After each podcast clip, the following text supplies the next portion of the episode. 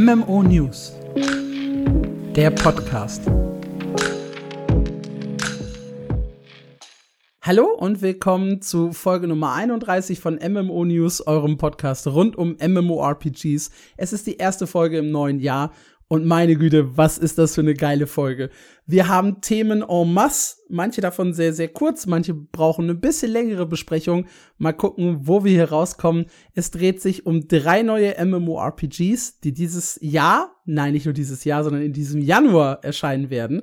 Uh, The Quinfall, Raven Dawn und Palworld. Dann haben wir ein paar Spiele, die relativ schnell entweder einen Steam-Release feiern, zum Beispiel Mad World und Palia, oder den Early Access, PAX.de. All das und noch viele, viele weitere News haben wir heute für euch vorbereitet. Und mit wir, da meine ich natürlich nicht nur mich. Hi, ich bin Alex und bei mir ist der wundervolle Marc. Hallöchen. Und wir starten natürlich ins neue Jahr auch wieder mit einer Frage der Woche. Und zwar möchten wir von euch wissen, welches der drei MMORPGs, die jetzt im Januar erscheinen, findet ihr am geilsten? Und hier muss man so eine kleine Klammer drum machen, weil Pairword ist halt nur so, so ein bisschen MMO-ich. Aber nichtsdestotrotz haben wir beide da viel Bock drauf, deswegen nehmen wir das hier auch einfach frech mit rein. Und wenn ihr euch jetzt fragt, was sind denn das für Spiele? Das verraten wir euch jetzt im großen News-Teil. Angefangen wird hier allerdings mit Throne and Liberty. Denn da ist sehr, sehr viel passiert in den letzten Wochen. Und das müssen wir einmal so ein kleines bisschen für euch zusammenfassen. Im Dezember fand der Release in Korea statt. Und wir haben das Ganze sehr, sehr intensiv verfolgt und auch teilweise ein bisschen selber reingespielt. Und es gibt, ja, ich sag mal, eine interessante Wendung darin, wie das Spiel angenommen wird. Zu Anfang, wir hatten auch in einem Podcast 30, glaube ich, drüber gesprochen, waren die Spielerzahlen halt nur so okay-ish. So um die 120.000 im Peak haben wir so ungefähr vermutet, nach dem, was auch koreanische Analyseseiten gesagt haben. Und ja, auch insgesamt war so das Feedback, die Quests sind eher schlauchig und gar nicht gut gelungen. Da hat, glaube ich, auch Lazy Pion, das Video hattest du gesehen, Marc, ne? Mm, genau. Ein sehr, sehr negatives Urteil zugefällt. Ja, ich selber auch, obwohl ich nur so zwei, drei Stunden gespielt habe. Äh, da muss ich ihm recht geben, ja. Was war das Feedback? Jetzt. Das Feedback war, äh, greifen wir direkt da mal an, nämlich das Negativste an Throne and Liberty äh, findet sowohl Pion, wie gesagt, als auch ich selbst von meiner kürzeren Spielzeit, ist das Quest-Design, weil sie geben sich sehr viel Mühe, keinen Standard breit zu machen. Das ist schon mal gut. Also du hast sehr wenige dieser Töte zehn Wölfe-Quests. Yippie, du bist der Größte. Dafür hast du halt Quests, die zwar nette Ideen haben, aber de facto dann sehr schlecht umgesetzt sind. Lazy Pion hatte da das Beispiel, was mich auch genervt hat, deswegen äh, ist mir das so im Kopf geblieben. Da ist so eine Quest, da rennen Wölfe rum und ein paar NPCs und dann ist da eine Quest, drei Wölfe zu töten, in, äh, um einer um eine Wache zu helfen, äh, um einer Wache zu helfen quasi. Das zählt dann aber nur, wenn diese NPC-Wache gerade auch schon im Kampf mit den Wölfen ist. Das heißt, du musst quasi warten, bis so ein NPC an Wolf vorbeiläuft und die sich prügeln und dann auch noch hoffen, dass kein anderer Spieler schneller ist als du. Und solche Sachen ziehen sich wohl durch, leider. Zumindest in den ersten 15 bis 20 Stunden. Ja, ich habe auch sehr, sehr viel Negatives über das äh, Quest-Design gelesen und auch so ein bisschen in Videos gesehen.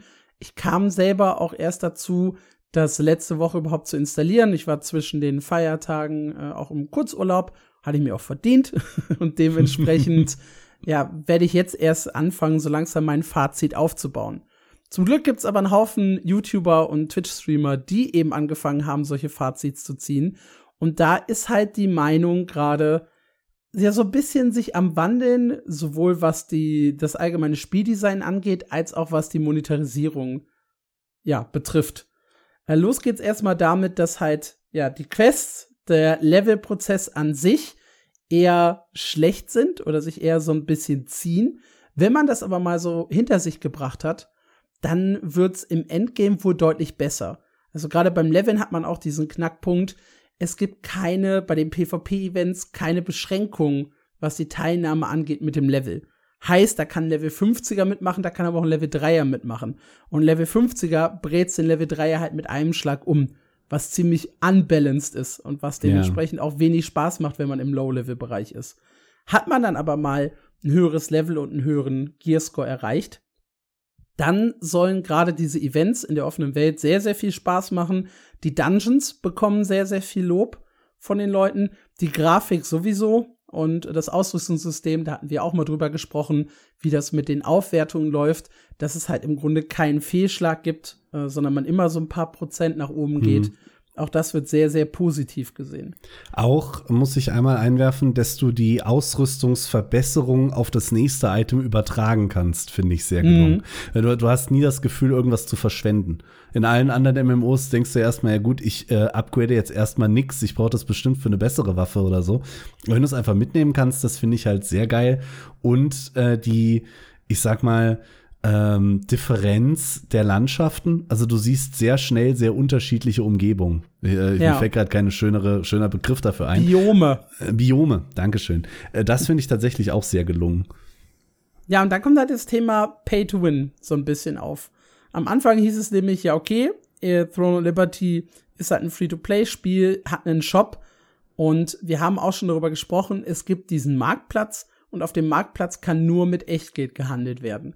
Und anfangs war halt nicht so klar, okay, was bedeutet das jetzt, wie gebunden sind denn die Items im Endgame und ähnliche Sachen. Turns out, gar nicht so doll. Und äh, das Spiel ist im Prinzip 100% Pay to Win. Das heißt, wenn jemand kommt und sehr, sehr viel Geld hat, dann kann er sich halt instant immer das beste, äh, die beste Ausrüstung holen und mit seinem Charakter dann halt schon relativ schnell ganz weit oben mitspielen, wenn er entsprechend gelevelt ist. Das heißt, man muss theoretisch gar nichts farmen, man muss ja im Prinzip gar nicht richtig spielen und könnte theoretisch voll rein cashen. Ganz spannend ist, wie das halt ankommt. Ein paar Leute sagen, äh, es ist halt auf der einen Seite cool, dass ich als Free-to-Play-Spieler Sachen verkaufen kann, an Premium-Währung komme und so auch zum Beispiel den Battle Pass mir finanzieren kann oder eben äh, Sachen aus dem Shop kaufen kann. Indem ich halt einfach nur das verkaufe, was ich mir sowieso erfarmt habe, was sowieso mhm. in den Marktplatz geht. Und da gab es eine interessante Aussage im Podcast MMO Bomb, den ich ja auch nebenbei höre, wo einer der Moderatoren meinte, ja, aber das ist doch eigentlich gar nicht so schlimm, oder? Lass sie das doch so krass Pay-to-Win machen, wie sie wollen. Also was den Marktplatz angeht. Hauptsache, die packen nicht die coolen Skins äh, in den Shop und ich muss sie mir für echt Geld kaufen. Weil alles, was die im Marktplatz kaufen, hat ja irgendwann mal jemand erfarmt und halt an die verkauft. Und derjenige hat halt eine super Catch-up-Mechanik. Also auch wenn ich viel, viel später ins Spiel starte, kann ich halt, wenn ich viel Geld ausgebe, relativ schnell nach oben aufschließen. Hm. Das ist ja was, was ich auch bei Lost Ark so ein bisschen gemacht habe, ne? In die äh, Pässe reincashen. Äh, ich habe den Battle Pass gekauft, ich habe diesen Upgrade Pass gekauft und dann halt so ein Event mitgenommen, um möglichst schnell einen Charakter hochzuziehen. Also ich verstehe diesen Gedanken, eine Catch-up-Mechanik zu haben, um halt schnell an die höheren Spieler ranzukommen. Ich wollte gerade sagen, so müsste das nicht was sein, dass du jetzt so total feierst, dass du einfach Geld drauf werfen kannst und kannst alles mitmachen? Ja und nein, weil das muss für mich immer so eine Grenze haben. Ich sag immer so ein, zwei Item-Level halt unter dem, was gerade die höchsten Spieler haben. Da will ich hin, sodass ich theoretisch am hohen Content teilnehmen kann, aber nicht sofort das beste Gear, das im Spiel existiert, kaufen kann. Ne, quasi äh, wie, ein, wie ein Lost Ark das macht. Die Events gehen ja immer bis einen Raid vor dem aktuellen. Genau, ich brauche nur die ja. Events nicht, ich würde mich gerne direkt dahin kaufen. Aber ja, das, okay. ist, das ist ein anderes Thema, ja. Und deswegen fand ich den Ansatz, den der Moderator von MMO Bomb hatte, halt auch sehr, sehr spannend. Keine Skins bitte, macht das Ding so pay to win, wie ihr wollt, aber dass halt die äh, coolen Leute ganz oben, die, das ist halt auch wieder so ein bisschen hinfällig, weil du kannst ja logischerweise auch die Skins äh, dann kaufen im, im Marktplatz, sehr wahrscheinlich. Hm. Also das ist halt was, womit wir auch im Westen rechnen müssen, weil die Entwickler haben in einem äh, Blogpost, in einem Video gesagt, hey, wir wollen äh, das Spiel, so wie es jetzt ist, auch in den Westen bringen. Wir wollen gucken, dass es halt eine relativ einheitliche Version ist. Dementsprechend gehe ich davon aus, dass auch wir diesen Marktplatz so bekommen mit dem Kaufsystem. Ich weiß noch nicht zu 100%, wie ich es finde. Ich finde es grundsätzlich nicht verkehrt, und ich freue mich irgendwie auch als für Leute, die halt Free-to-Play spielen. Du bist ja so ein Nerd, wenn du da richtig Spaß an dem Spiel hast, kommst du halt so auch an jedes Item ran, ohne Geld auszugeben. Ja, eben. Also eigentlich ist es ja dann in dem Moment, und das ist jetzt auch, glaube ich, ein ganz heißer Take, schon nicht mehr Pay to Win, sondern eigentlich Pay to Earn für Leute, die wirklich viel spielen. Du kannst es aber nicht rausziehen. In, du kannst natürlich, Geld. du kannst es nicht rausziehen, aber wenn ich jetzt so an Lost Ark denke, fließt ja da sowieso monatlich ein bisschen Geld rein. Und wenn ich das aber wiederum verhindern könnte, äh, indem ich einfach so viel spiele, wie ich es sowieso tue, ist das eigentlich eine sehr coole Mechanik. Also ich sehe natürlich das Argument, es ist scheiße, wenn ich reingehen kann, äh, 200 Euro draufwerfen oder was auch immer, weil es geraten und kaufe mir sofort die krasseste Rüstung im Spiel. Weiß mhm. ich auch noch nicht, wie ich das finde, aber grundsätzlich finde ich den Echtgeld-Shop nicht schlecht an sich. Klar, man könnte halt, vielleicht ein paar, ein paar Restrictions reinmachen, so dass richtig krasse Sachen gebunden sind oder sowas. Aber das ist ja nichts, was nicht nachträglich noch passieren kann. Und was ich zum Thema Skins eben noch einwerfen wollte, das ist ein anderer Punkt, der mir sehr positiv an äh, Throne and Liberty aufgefallen ist. Du siehst nicht scheiße aus. Du, dein Charakter sieht schon auf Level 1 relativ cool aus. Mhm. Und, und das ist was, was ich super wichtig finde und was in, ähm, ich sag mal, Asia-MMOs auch nicht unbedingt Standard ist, dass du mit jeder Rüstung eine Visual Progression hast. Also, dass jede Rüstung anders aussieht. Das hast du in ganz vielen, ich sag mal, kleineren und vor allem halt östlichen Titeln eher nicht. Das ist mir sehr positiv aufgefallen. Mhm, das stimmt. Ansonsten auch sehr, sehr spannend bei der Entwicklung von Throne of Liberty, finde ich. Es gab schon die ersten Updates, es gab schon den ersten Dungeon, der äh, nachträglich veröffentlicht wurde, ein Haufen Balance-Patches, ein Haufen Bugfixes, so wie es halt immer ist. Aber sie sind jetzt schon dabei, äh, Content nachzuliefern. Und das wird auch sehr, sehr positiv in der Community aufgenommen. Das ist krass, ne? Wir sind jetzt einen Monat into Release und da schon neuen Content nachliefern ist ordentlich. Ja, das haben viele halt auch gesagt. Und dementsprechend ist so ein bisschen die Stimmung sich am Wandeln. Dieses, das Monetarisierungsding wird halt noch so ein bisschen kritisiert, aber vieles, was im Endgame passiert, wird auch gelobt. Ich habe einen Haufen PvP-Videos jetzt gesehen, wie teilweise hunderte Leute an einem Ort halt miteinander kämpfen, wo dann auch so ich, ich weiß, ich ziehe jetzt das Guild Wars 2 WVW da rein und ich weiß, bei Lineage 2 war das bestimmt auch schon so, aber das ist halt nicht meine Zeit. Dass da halt Commander sind, die sagen, okay, wir pushen jetzt rechts über die Flanke rein, zieht bitte, so gut es geht, die äh, Heiler aus der Gruppe raus, nach vorne zu uns, damit wir die wegspiken können. Irgendwann standen dann die Tanks in denen drin, da gab es halt einen Shotcaller, der die Tanks rausgesucht hat, da wurde der, wurde sich darauf fokussiert und das alles sah performance-technisch überraschend gut aus. Also es gab zwar ein paar Ruckler hier und da, aber ich fand es deutlich besser als zum Beispiel im Black Desert, äh, mhm. diese Massenschlachten. Deutlich besser, als es vor allem in der Anfangszeit in Guild Wars 2 war und in der, oder in der Zwischenzeit, wo wir Culling und sowas hatten, wo alles drunter und drüber lief, die Spieler teilweise dann im, im Nichts verschwunden sind, weil einfach zu viele Effekte da waren und sowas. Das hast du halt in Throne of Liberty nicht so krass. Und das ist sehr, sehr positiv generell die Performance von Throne and Liberty ist sehr, sehr gut, finde ich. Also das Spiel läuft für mich zumindest butterweich. Und ich hatte es, glaube ich, schon mal in, keine Ahnung, Folge 25 oder so erwähnt, als ich es in einem Video gesehen habe. Diese Teleportation, also du machst ja so ein, so ein Portal quasi auf und wirst dann in den Himmel gezogen und durch so ein Stargate irgendwo anders hin. Das sieht nicht nur extrem cool aus, natürlich ist es ein Loading Screen am Ende des Tages, aber es fühlt sich nicht an wie ein Loading Screen. Weißt du, was ich meine? Dadurch ja. wird halt alles viel lebendiger und flüssiger. Ja, dann haben wir noch das Thema, kann ich den Throne of Liberty jetzt eigentlich äh, spielen und wie kann ich es spielen? Und ich muss sagen, es ist überraschend leicht. Ich brauchte nur ein VPN, ähm, habe dann noch zusätzlich zur Sicherheit meine Systemzeit äh, und meine Einstellungen auf, auf Korea geändert das kann manchmal zu Interferenzen führen. Ich weiß nicht, ob man es wirklich machen muss. Ich habe es gemacht. VPN an, auf Korea umgeschaltet. Dann habe ich mir auf der offiziellen Webseite NC Purple runtergeladen, den Client. Dann habe ich mir einen Account erstellt. Ich brauchte auch keine äh, irgendwie koreanischen E-Mail-Adressen oder koreanischen Handynummern oder irgendwie sowas Verrücktes, sondern es ging einfach so mit meiner ganz normalen Gmail-Adresse. Äh, habe mich dann bei NC Purple in den Client eingeloggt, konnte Throne Liberty runterladen, konnte mich einloggen. Jetzt ist was Neues dazugekommen vor ein paar Tagen, nämlich Telefonverifizierung. Das heißt, ihr müsst jetzt eine Telefonnummer angeben, um halt äh, das Ganze vor Bots zu schützen. Und siehe da, auch da funktioniert meine westliche Telefonnummer. Das heißt, ich kann einfach meine ganz normale Handynummer angeben und ich krieg einen Code zu mir geschickt per SMS und dann kann ich das Ganze verifizieren. Fertig ist der Bums. Also abgesehen davon, dass man halt einen VPN braucht, ist alles super easy zu machen. Ich möchte da einmal ähm, große Props an Throne and Liberty reinwerfen, weil wir in Lost Ark seit zwei Jahren Bot-Probleme haben, mal mehr, mal weniger und immer noch keine gottverfluchte Telefonverifizierung und Throne and Liberty das nach einem Monat nachreicht. Überhaupt äh, Props an NCSoft dafür, dass sie die ganzen Leute von außen äh, mit reinspielen lassen. Ja. Die haben ja auch offiziell in dem Video gesagt, äh, hey, solange ihr euch benehmt, werden wir auch keine westlichen Spieler bannen. Punkt.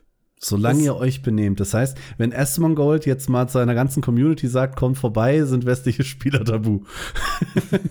Nein, ich denke mal, es geht halt ne, um, um typische Sachen. Ja, ja. Botten, hacken, beleidigen. Die Sachen solltet ihr halt nicht machen.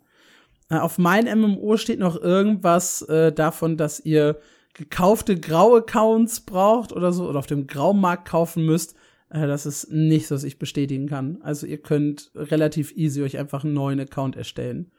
Und ja, einfach loslegen. Ja. Es gibt ja auch den englischen Patch und es gibt sogar einen inoffiziellen englischen Server, auf dem auch im Word-Chat überwiegend Englisch gesprochen wird. Also im Prinzip fühlt sich das nicht an, als würde ich in Korea spielen. Nur die Ping müsst ihr halt im Kopf behalten. Aber da kommt es natürlich jedem zugute, dass das Kampfsystem nicht das allerschnellste ist. Ich glaube, das lässt sich zumindest im Low-Level-Bereich relativ gut mit hohem Ping spielen. Ja. Ich habe auch ganz viele Videos gesehen im High-Level-Bereich. Das war dann gar nicht so krass. Das waren dann 280 MS oder so. Das ist was, womit ich in den 2007er, 8er Jahren auch selber noch spielen musste, obwohl Mhm. die Spiele im Westen waren. Also ja. Ihr seid Ich hab- verwöhnt, wenn ihr Probleme damit habt. Ich habe League of Legends damals auf NA angefangen, weil alle meine Freunde auf NA waren. Und äh, ich hatte ein Riesenproblem, als ich dann auf EU gewechselt bin und plötzlich eine 17er Ping und keine 270er mehr hatte. Das war ein ganz anderes Spielgefühl. Also, was bleibt von Throne of Liberty? Äh, die ersten Reaktionen, der Start gar nicht so geil, Mid- und Endgame schon deutlich besser. Erster Content wurde schon nachgeliefert, ein großer Patch ist ja auch schon angekündigt. Äh, ich glaube noch fürs erste Quartal oder war es fürs Frühjahr, da bin ich mir nicht mehr sicher, wo dann auch ein, ein Gebiet äh, noch mit dazukommen soll und all das Ganze. Also, da ist auf jeden Fall was in Bewegung in Throne Liberty. Das Pay-to-Win muss man halt so ein bisschen im Blick behalten. Release-Datum für den Westen haben wir immer noch nicht. Amazon kommt mal ein bisschen aus dem Pushen. Und damit können wir, glaube ich, das erste Spiel unserer heutigen Liste abhaken, ne? Ja, dann geh doch mal direkt weiter in das nächste. Da gibt's wohl auch Pay-to-Win-Diskussionen, wovon ich aber gar nichts mitgekriegt habe. Ja, doch, dass äh, Terrace Land äh, so ein bisschen Pay-to-Winnige Elemente hatte, da haben wir auch mal in einem Podcast sehr ausführlich drüber gesprochen. Genau. Und jetzt haben die halt im Discord noch mal so eine kurze Übersicht darüber gegeben, was sie ändern möchten äh, bis zum nächsten Test. Vieles davon haben sie, glaube ich, schon mal genannt. Äh, ich fasse es trotzdem noch mal kurz zusammen. Äh, sie äh, überarbeiten die Dungeons und Raids noch mal, machen den äh, Easy Mode äh, noch mal ein ganz kleines Stückchen einfacher, bringen dafür aber jetzt neu einen Challenge Mode dazu, der alles noch mal viel viel schwerer macht für die Leute, die halt Lust darauf haben. Dann werden die Attribute und Affixe äh, der Ausrüstung überarbeitet, um mehr Tiefe in die Equipment Combination zu bringen. So beschreiben sie es hier. Und äh, generell soll man künftig leichter an Equipment bekommen, mit äh, an Equipment kommen mit weniger Randomness. Das ist ihnen auch ganz, ganz wichtig. Dann Hm. sind sie übergegangen zum PvP. Es wird ein Badge-System eingeführt, also dass man sich halt PvP-Marken verdienen kann, ähm, sowie fünf spezielle PvP-Talente für jede Klasse, wo man sich dann halt ein bisschen spezialisieren kann im PvP. Ähm, der, die 3 äh, 3 gegen 3 Arena soll ein Fair Mode werden. Also da soll die Ausrüstung nicht so eine große Rolle spielen, sondern es geht halt mehr darum, Skill zu beweisen. Ich vermute, das wird dann so ein bisschen ähnlich wie in Guild Wars 2, dass man hochskaliert wird und dass man Zugriff auf alle Fähigkeiten und Q hat, wenn man da Mhm. reingeht. Ja, Dann wollen sie das. Crafting ein bisschen simpler machen. Ähm, sie wollen äh, ja generell den Output erhöhen. Da haben wir über dieses Ausdauersystem gesprochen oder diese Arbeitspunkte, die man da so ein bisschen hat, die man halt verbraucht. Da wollen sie gucken, dass man auf jeden Fall mehr Output beim Crafting hinbekommt, als es bisher der Fall war. Äh, und sie haben halt gesagt, dass sie darauf achten, dass diese ganze PvE-Crafting-Equipment-Teil äh, wirklich rein ans PvE gebunden ist und nicht mehr in irgendeiner Verbindung mit dem Shop oder sonst irgendwas steht. Da greifen sie also so ein bisschen das Thema Pay to Win an. Wirklich krass äh, Änderung ist es nicht. Und diesen einen äh, Buff, den es da gab, den ja auch viele als Pay to Win bezeichnet haben, äh, den haben, da haben sie gar nichts zugesagt. Also hm. auch hier wieder ein bisschen groß getitelt von mein MMO, finde ich. jetzt sagen, wir doch nicht mehr Pay to Win sein, äh, weil sie haben von Anfang gesagt, sie wären eigentlich nicht Pay to Win. Und äh, ja. Die wichtigste News hatten wir aber auch schon im letzten Podcast, ist wirklich, dass der Genderlock wegfällt aus Terrace Land. Ja, das ist tatsächlich ziemlich nice. Ja, das waren die beiden Pay-to-Win-News, die wir auch im Titel gelistet haben. Jetzt kommen wir tatsächlich zu den Releases. Und wir fangen erstmal mit der schönsten und entspanntesten News an, nämlich Raven Dawn. Raven Dawn hatten wir vor kurzem auch schon mal im Podcast erwähnt. Äh, wir können aber jetzt noch mal offiziell sagen, dass der Release am 16. Januar stattfindet. Das heißt, es ist schon für uns alle nächste Woche. Yay. Und dann könnt ihr das Spiel einfach, ihr könnt es jetzt schon übrigens herunterladen, wenn ihr möchtet, äh, euch kostenlos einen Account erstellen und das auch kostenlos spielen. Das ist ein süßes 2D MMORPG. Sieht, finde ich, von der Grafik ja wie ein etwas bunteres äh, Ultima Online aus, wenn ich mir das so angucke. Äh, mit Housing als wichtiges Feature. Farming ist mit dabei. Äh, spielergetriebene Wirtschaft und ganz, ganz viel Customization haben sie sich auf die Fahne geschrieben. Worüber wir das damals aufgezogen haben, das war das Klassensystem weil es gibt nämlich insgesamt 1, 2, 3, 4, 5, 6, 7, 8 Spezialisierungen. Äh, wir haben Archery, Spiritual, dann Warfare, Holy, Witchcraft, Wizardry, Protection und Shadow. Und von denen pickt man dann halt drei Spezialisierungen und kreiert daraus eine eigene spezielle Klasse. Jetzt könnt ihr wieder ausrechnen, wie viele Klassen das sind. Bei acht äh, mal drei Varianten, ihr wisst schon, auf jeden Fall über 50. Ich finde dieses System so geil. Ich habe es in Arc Age schon geliebt, damit mhm. äh, irgendwie rumzuspielen. Ist großartig. Dann haben die beim Crafting halt noch so spezielle Minigames mit drin, äh, die ganz süß aussehen. Aber wie gesagt, die Grafikteil, diese 2D-Sachen, da habe ich so ein bisschen meine Schwierigkeiten mit. Nichtsdestotrotz werde ich auf jeden Fall mal reinschauen. Und äh, ihr könnt das auch, weil wie gesagt, das lässt sich komplett kostenlos spielen. Und sie haben hier unten auch noch mal die Frage, es wird, äh, also ihr könnt PvP komplett avoiden, if you prefer, aber es gibt halt Boni, wenn ihr euch PvP fleckt. Also ich schätze mal, auch hier weiß ich nicht, wieder 10% mehr Erfahrung, mehr Gold, was weiß ich nicht was, so mhm. wie es bei New World auch der Fall ist. Ja, entirely free to play und äh, wenn ihr möchtet, könnt ihr halt im Shop ein bisschen Geld dann am Ende ausgeben. Gibt einen äh, Premium-Account für 7,99 für 30 Tage und ihr könnt euch dann noch mal extra, weiß ich nicht, Mini-Companions und ein paar Kleinigkeiten kaufen, wenn ihr das denn möchtet. Hier sind noch Cosmetic Add-ons. Was haben wir hier noch? Ein Armor-Set für 9,99 und äh, alle Skins, die, aktu die sie aktuell im Shop anbieten, das sind vier Sets für 24,99. Das ist wesentlich günstiger. Also sofort äh, alle vier mitnehmen. Dieser Podcast ist gesponsert von Raven Nein, ist er natürlich nicht.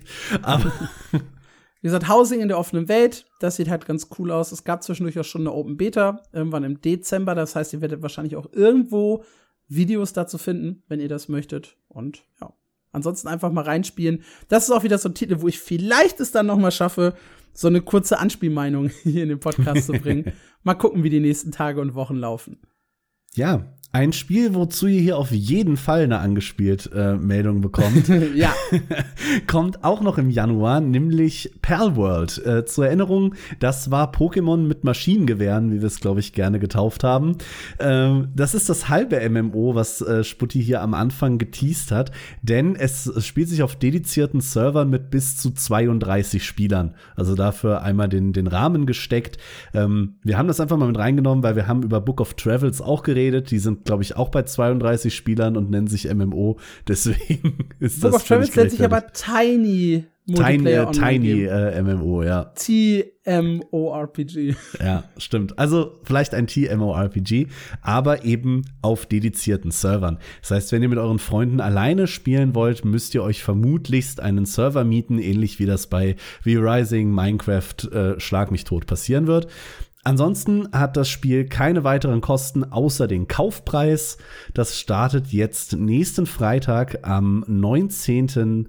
Januar um 9 Uhr morgens in den Early Access und ist auf Steam spielbar. Oder wenn ihr einfach mal nur reingucken wollt, ist es auch Day One im Game Pass für PC, Xbox Series und Xbox One.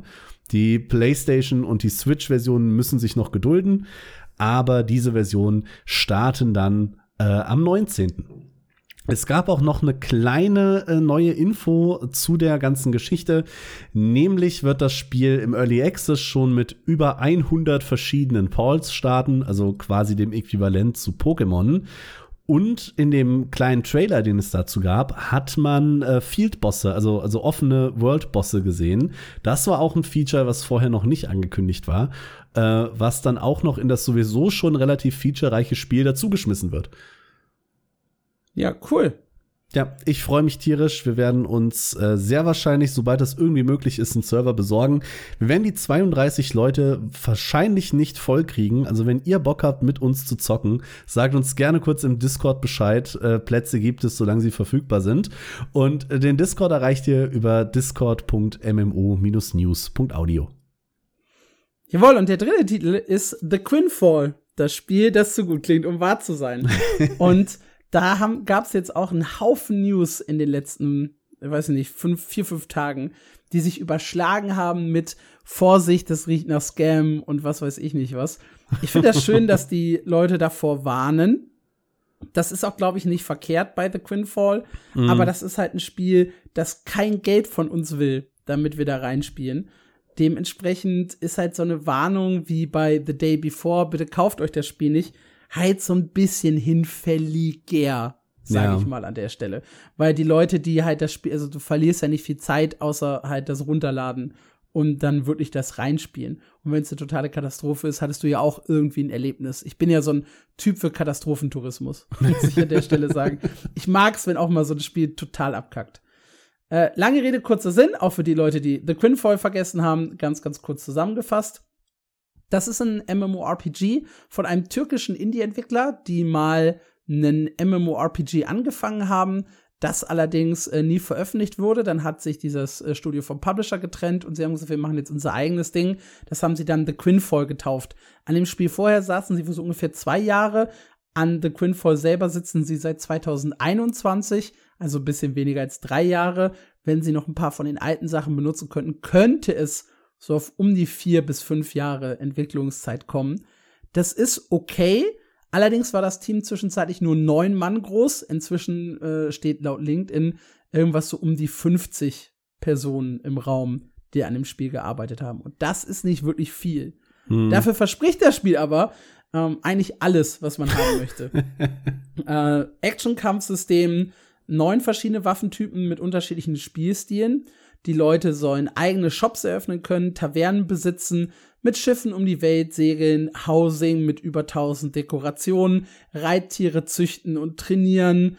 Ähm, Dungeons äh, und Raids sind geplant für PvEler, riesige Schlachten und Festungen für PvPler. Das Serversystem soll so sein, dass man wie im Black Desert wählen kann, ob man auf einem PvE oder einem PvP-Server spielt. Auf dem PvP-Server gibt es dann halt mehr Rewards, dafür Open World PvP äh, auf dem PvE-Server ein bisschen weniger Belohnung, aber ihr seid safe. 12.000 Leute sollen jeweils auf einem Server spielen können. Ähm, Crafting-System ist natürlich äh, auch mit dabei. Der erste Trailer sah gar nicht so schlecht aus. Und der Start der Close Beta soll eben am 30. Januar sein. Und da werden wir dann wirklich sehen, was The Quinfall taugt und was nicht. Wo die Diskussionen sich so ein bisschen überschlagen haben, ist, dass die Webseite der, des Studios das das Spiel entwickelt, äh, einfach nur eine Seite ist, die aus vier Stock-Footages und einem äh, kurzen Beschreibungstext besteht, der zudem seit irgendwie drei Jahren nicht mehr aktualisiert wurde. Und dann gab es ein paar Leute, die gesagt haben, ja, guck mal hier in dem Trailer, da sind aber auch wieder äh, Assets, die ich so instant kaufen kann und die gar nicht verändert wurden. Asset Flip? Fragezeichen. Äh, dann gab es bei einem paar LinkedIn-Employees wo den Verdacht, dass das äh, Fake-Leute sind, die bei LinkedIn, dass sich da als äh, Mitarbeiter von The Quinfall eingetragen haben, obwohl sie es eigentlich gar nicht sind. Es hat schon ein paar sehr interessante Auswüchse genommen, sag ich mal, das Thema The Quinfall. Weil, ja, die Leute sind halt natürlich doppelt und dreifach negativ eingestellt nach The Day Before, ne? Ja, ich wollte gerade sagen, der, äh, das The Day Before Debakel hat da, glaube ich, keine allzu guten ähm, Spiegel, äh, Schatten geworfen. Ich kann mich auf Ich habe übrigens das dynamische Wettersystem und die Jahreszeit natürlich noch außen vor gelassen, ja. Das Ja, soll das da auch noch Throne Liberty nachahmen können, ja. Das fällt mir übrigens gerade ein, wurde in dem Pion-Video auch noch negativ erwähnt, das Wettersystem, das eigentlich ganz cool ist, de facto dann aber dazu führen soll, dass man 20 Minuten vor einem Eingang steht und darauf wartet, dass es regnet. Das bin ich auch gespannt, wie das läuft. Ja, also 30. Januar geht's los mit The Quinfall. Äh, ich hab Bock drauf. Äh, also entweder es wird halt wirklich ein Spiel, auf das man sich dann halt langfristig freuen kann. Ich gehe nicht davon aus, da haben wir auch in unserem Prediction Podcast in der letzten Woche drüber gesprochen, dass das schon eine richtig gute Version wird, die wir da kriegen. Das wird äh, irgendwo auf jeden Fall Abstriche machen. Entweder bei den Features, bei der Grafik, beim Kampfsystem. Irgendwas wird auf jeden Fall nicht, nicht klappen. Ja. Und vielleicht wird's eine riesen Shitshow. Dann habe ich da auch meinen Spaß dran. Ja, dann haben wir schon ein äh, potenzielles totes MMO noch in diesem Jahr. Und äh, vielleicht wird's halt auch einfach gut. Die überraschen uns positiv und dann haben wir alle ein Erlebnis. Vielleicht das heißt- wird es auch einen Tag vorher noch mal um ein Jahr verschoben. Das wäre crazy. Oh, haben wir Das- 24 geschrieben? Boah, sorry, Typo, Alter. Wir meinen 25. Nee, nee, die haben jetzt noch geschrieben, äh, 25 Days left am 5. Januar. Also, Okay. die machen auch einen, äh, haben dann auch einen Countdown mit Bildern.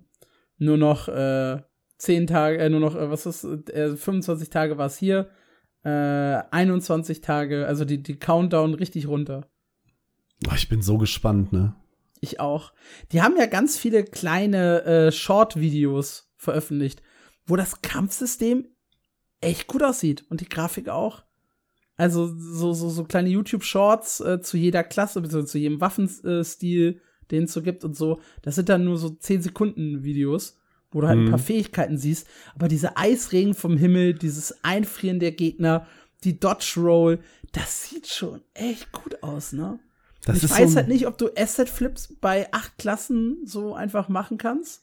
Ich weiß halt know. nicht, wenn die Videos so super kurz sind, gibt mir das immer einen ganz komischen Vibe. Das ist auch so das einzige Ding, weswegen ich noch ein bisschen an Perlworld grübel, weil bis auf den ersten Ankündigungstrailer vor mittlerweile über einem Jahr gab es noch kein Video, das länger als ich glaube 40 Sekunden war.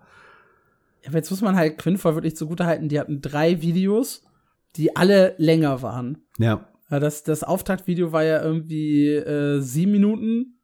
Dann äh, kam dieser lange Trailer, wo sie auch was erzählen, wo, wo die Erzählstimme zwar merkwürdig ist, aber ansonsten war es ganz ordentlich. Das war irgendwie zwölf Minuten lang und dann noch mal ein viereinhalb Minuten Video. Also das sind ja schon verhältnismäßig lange Videos. Ja. Und dann halt jetzt äh, acht Short-Videos mit den jeweiligen Waffen. Und eine Map-Preview. Der Charaktereditor sieht ja auch so nice aus, ne? Das haben wir gerade auch nicht erwähnt. Der war ja auch noch, äh, äh, also zumindest was die Screenshots gezeigt haben, war es äh, auf einem Level von Black Desert, ne? ja. Ich, kann- ich sehe noch gar nicht, wie dieses Spiel das schaffen soll. Ich sehe es einfach nicht. Nee, ich auch nicht, aber es sind ja zum Glück nur noch, äh, ke- es sind ja keine drei Wochen mehr. Und dann wissen wir es. Ja, wir werden es wissen. Ihr werdet es auch wissen. Wir werden hier mit Sicherheit noch mal ausführlicher über äh, The Quinfall reden, sobald man das Ding spielen kann. Korrekt. Und dann haben wir noch zwei äh, kurze Release-News. Und zwar zum einen Mad World. Da haben wir auch schon häufiger drüber gesprochen. Das ist dieses verrückte, gruselige MMORPG aus der Top-Down-Perspektive. Äh, das kommt auf Steam. Und zwar am 25. Januar, also auch noch in diesem Monat, äh, findet dann der offizielle Steam-Release statt, zusammen mit einem größeren Patch. Und der Patch bringt dann auch noch äh, ich meine, äh, neue Dungeons und ein paar äh, weitere kleine Belohnungen bzw. kleine neuen Inhalte, die ihr spielen könnt. Und es gibt äh, Belohnungen für alle die, die sich dann zwischen dem Steam-Release und dem 24. Februar einloggen. Äh, da gibt es, glaube ich, ein einzigartiges Tier und noch irgendwie ein anderes Paket obendrauf. Also für alle Leute, die irgendwie Bock auf Mad World haben, äh, die sich das mal angucken möchten. Ich finde es ja kurios und kann es wirklich nur jedem empfehlen, das mal zu spielen. Und der Steam-Release ist, glaube ich, ein guter Zeitpunkt, um das zu machen. Ja. Also, wenn ihr wirklich Bock habt, könnt ihr jetzt quasi äh, am 19. Dann, nee, am äh, äh, 15., 16., 16. Am 16. könnt ihr starten mit Raven Dawn. Dann spielt ihr einfach am 25. weiter Mad World und am 30. dann äh, in The Quinfall rein. Und am 19. war Palworld, ne? Ja.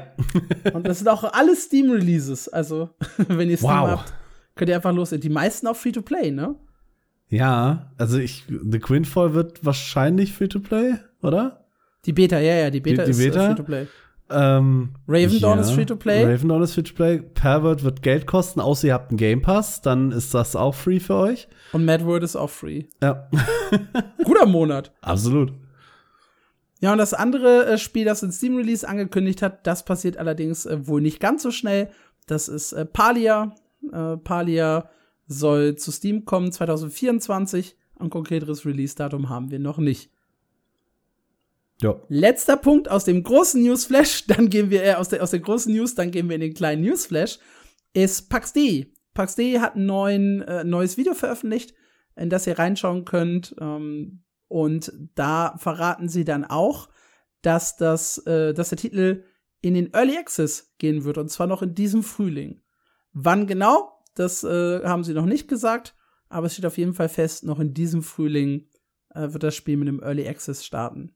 Wie genau das preislich aussieht, dazu haben sie noch nichts äh, gesagt. Bei dem Finanzierungsmodell wird es sich aber um einen einmaligen Kauf handeln, der euch während des gesamten Early Access Zugriff auf, den, auf das Spiel ermöglicht. Später ist ja dann, da war ja auch von, von WoW-Marke und sonst irgendwas äh, die Rede. Hm. Das heißt, da werdet ihr bezahlen müssen. Für den Early Access äh, werdet ihr aber nur einmalig Geld hinlegen müssen. Kein Abo oder sowas. Vorher wird es noch eine zweite Alpha geben. Dafür könnt ihr euch jetzt noch anmelden, wenn ihr das bisher noch nicht gemacht habt. Und äh, der findet, wie gesagt, vor dem Early Access statt und dann geht das Spiel in den Early Access über. Wird dann auch auf GeForce Now äh, released. Ich glaube, sie haben zusammen mit GeForce dann auch diesen Trailer veröffentlicht. Ich bin bei PAX.de irgendwie immer noch skeptisch. Das hat mich jetzt noch nicht vom Hocker gehauen. Ich finde halt echt, dass das Thema Monetarisierung und das Thema PvP super spannend, ne? Da gehen die halt schon zwei Wege, wo die Leute oder wo einige Leute gesagt haben, oh, Mhm. so richtig Wobei- zufrieden sind wir mit der ganzen Nummer nicht. Wobei gerade unsere Community äh, ja sehr positiv eingestellt war PAX.de gegenüber. Also äh, Sehr, ja. Schreibt uns gerne mal, äh, ob ihr da reinspielt und äh, vor allem auch wie lange. Weil wenn es jetzt dauerhaft spielbar wird, ist das schon was, wo man im Early Access reingehen will. Weil so von den ersten oder äh, von den von den letzten Tests hatte ich das Gefühl, die sind noch sehr early im, im Early Access. Ja, aber das war Laria mit Baldur's Gate 3 auch. Ist richtig. Dann haben sie äh, ein Feuerwerk abgebrannt, ne? ja. Ja, das waren die großen News. Schreibt uns äh, gerne, was ihr darüber denkt, was ihr über die Spiele denkt. Entweder auf Twitter, da findet ihr uns unter MMO News, äh, ihr findet uns auf Facebook, ihr findet uns auf Blue Sky oder aber ihr kommt direkt in unseren Discord Unter discord.mmo-news.audio. oder ihr schreibt uns eine Mail an. Info at mmo-news.audio. Ich kann das nicht lassen, ich habe da so Spaß bei. Es ist viel zu schön. Und jetzt können Ja. wir es auch gar nicht mehr lassen. Äh, der Nee, Zug ist ist- abgefahren jetzt. Das ist richtig, ja. Das ist zu drin. Ja, dann gab's noch ein paar äh, kleine News, die wir auch äh, jetzt im schnellen Newsflash durchsprechen werden. Äh, Lotro hat Details für das Jahr 2024 verraten. Erstmal geht's mit der Umba-Region weiter. Die wurde halt äh, entdeckt, oder was heißt entdeckt, freigeschaltet mit der Erweiterung Corsairs of Umba, die im November veröffentlicht wurde. Äh, da soll es dann auch im 2024 neue Inhalte geben. Sie haben den 64-Bit-Client angekündigt, der in den Startlöchern steht und äh, dann auch eine Zwei-Faktor-Authentifizierung äh, dabei haben wird. Und da gibt's wohl gerade Probleme bei der Implementierung davon, weswegen der 64-Bit-Client noch nicht erschienen ist. Und das, äh, was vielleicht für die Hardcore-Spieler ein bisschen interessanter ist, ist ein neuer legendärer Server mit einer Mechanik, bei der man von etwas gejagt wird. Was genau das bedeutet und was genau hinter diesem Server steckt, haben sie noch nicht verraten. Aber da soll 2024 noch was auf die Spieler zukommen. Klingt nach einer interessanten Game Mechanic. So ein Hardcore-Modus, wo die ganze Zeit irgendwas hinter dir her ist. Vielleicht ein Nazgul oder sowas. Oh, das ist schon wieder gruselig und stressig. Ja, ja, dann hast du uns was mitgebracht. Ja, ich habe euch was mit, beziehungsweise eben nicht mitgebracht. Es geht um das äh, VR Spellcasting MMORPG Wizard's Wrath. Das hatte eine Kickstarter-Kampagne aufgemacht und wollte nur 62.000 Dollar haben, was echt viel zu wenig ist, was wir alle wissen. Aber wahrscheinlich ging es da auch nur um so eine kleine Finanzspritze. Doch leider äh, nicht mal die wurde erreicht nach der Zeit, die der Kickstarter jetzt offen war kamen insgesamt 16 Bäcker zusammen, die zusammen 1414 Dollar gespendet haben. Ähm, Was eine beachtliche Summe bei 16 Leuten ist, ja fast 100 Tacken pro Person. Ja, also das äh, auf jeden Fall.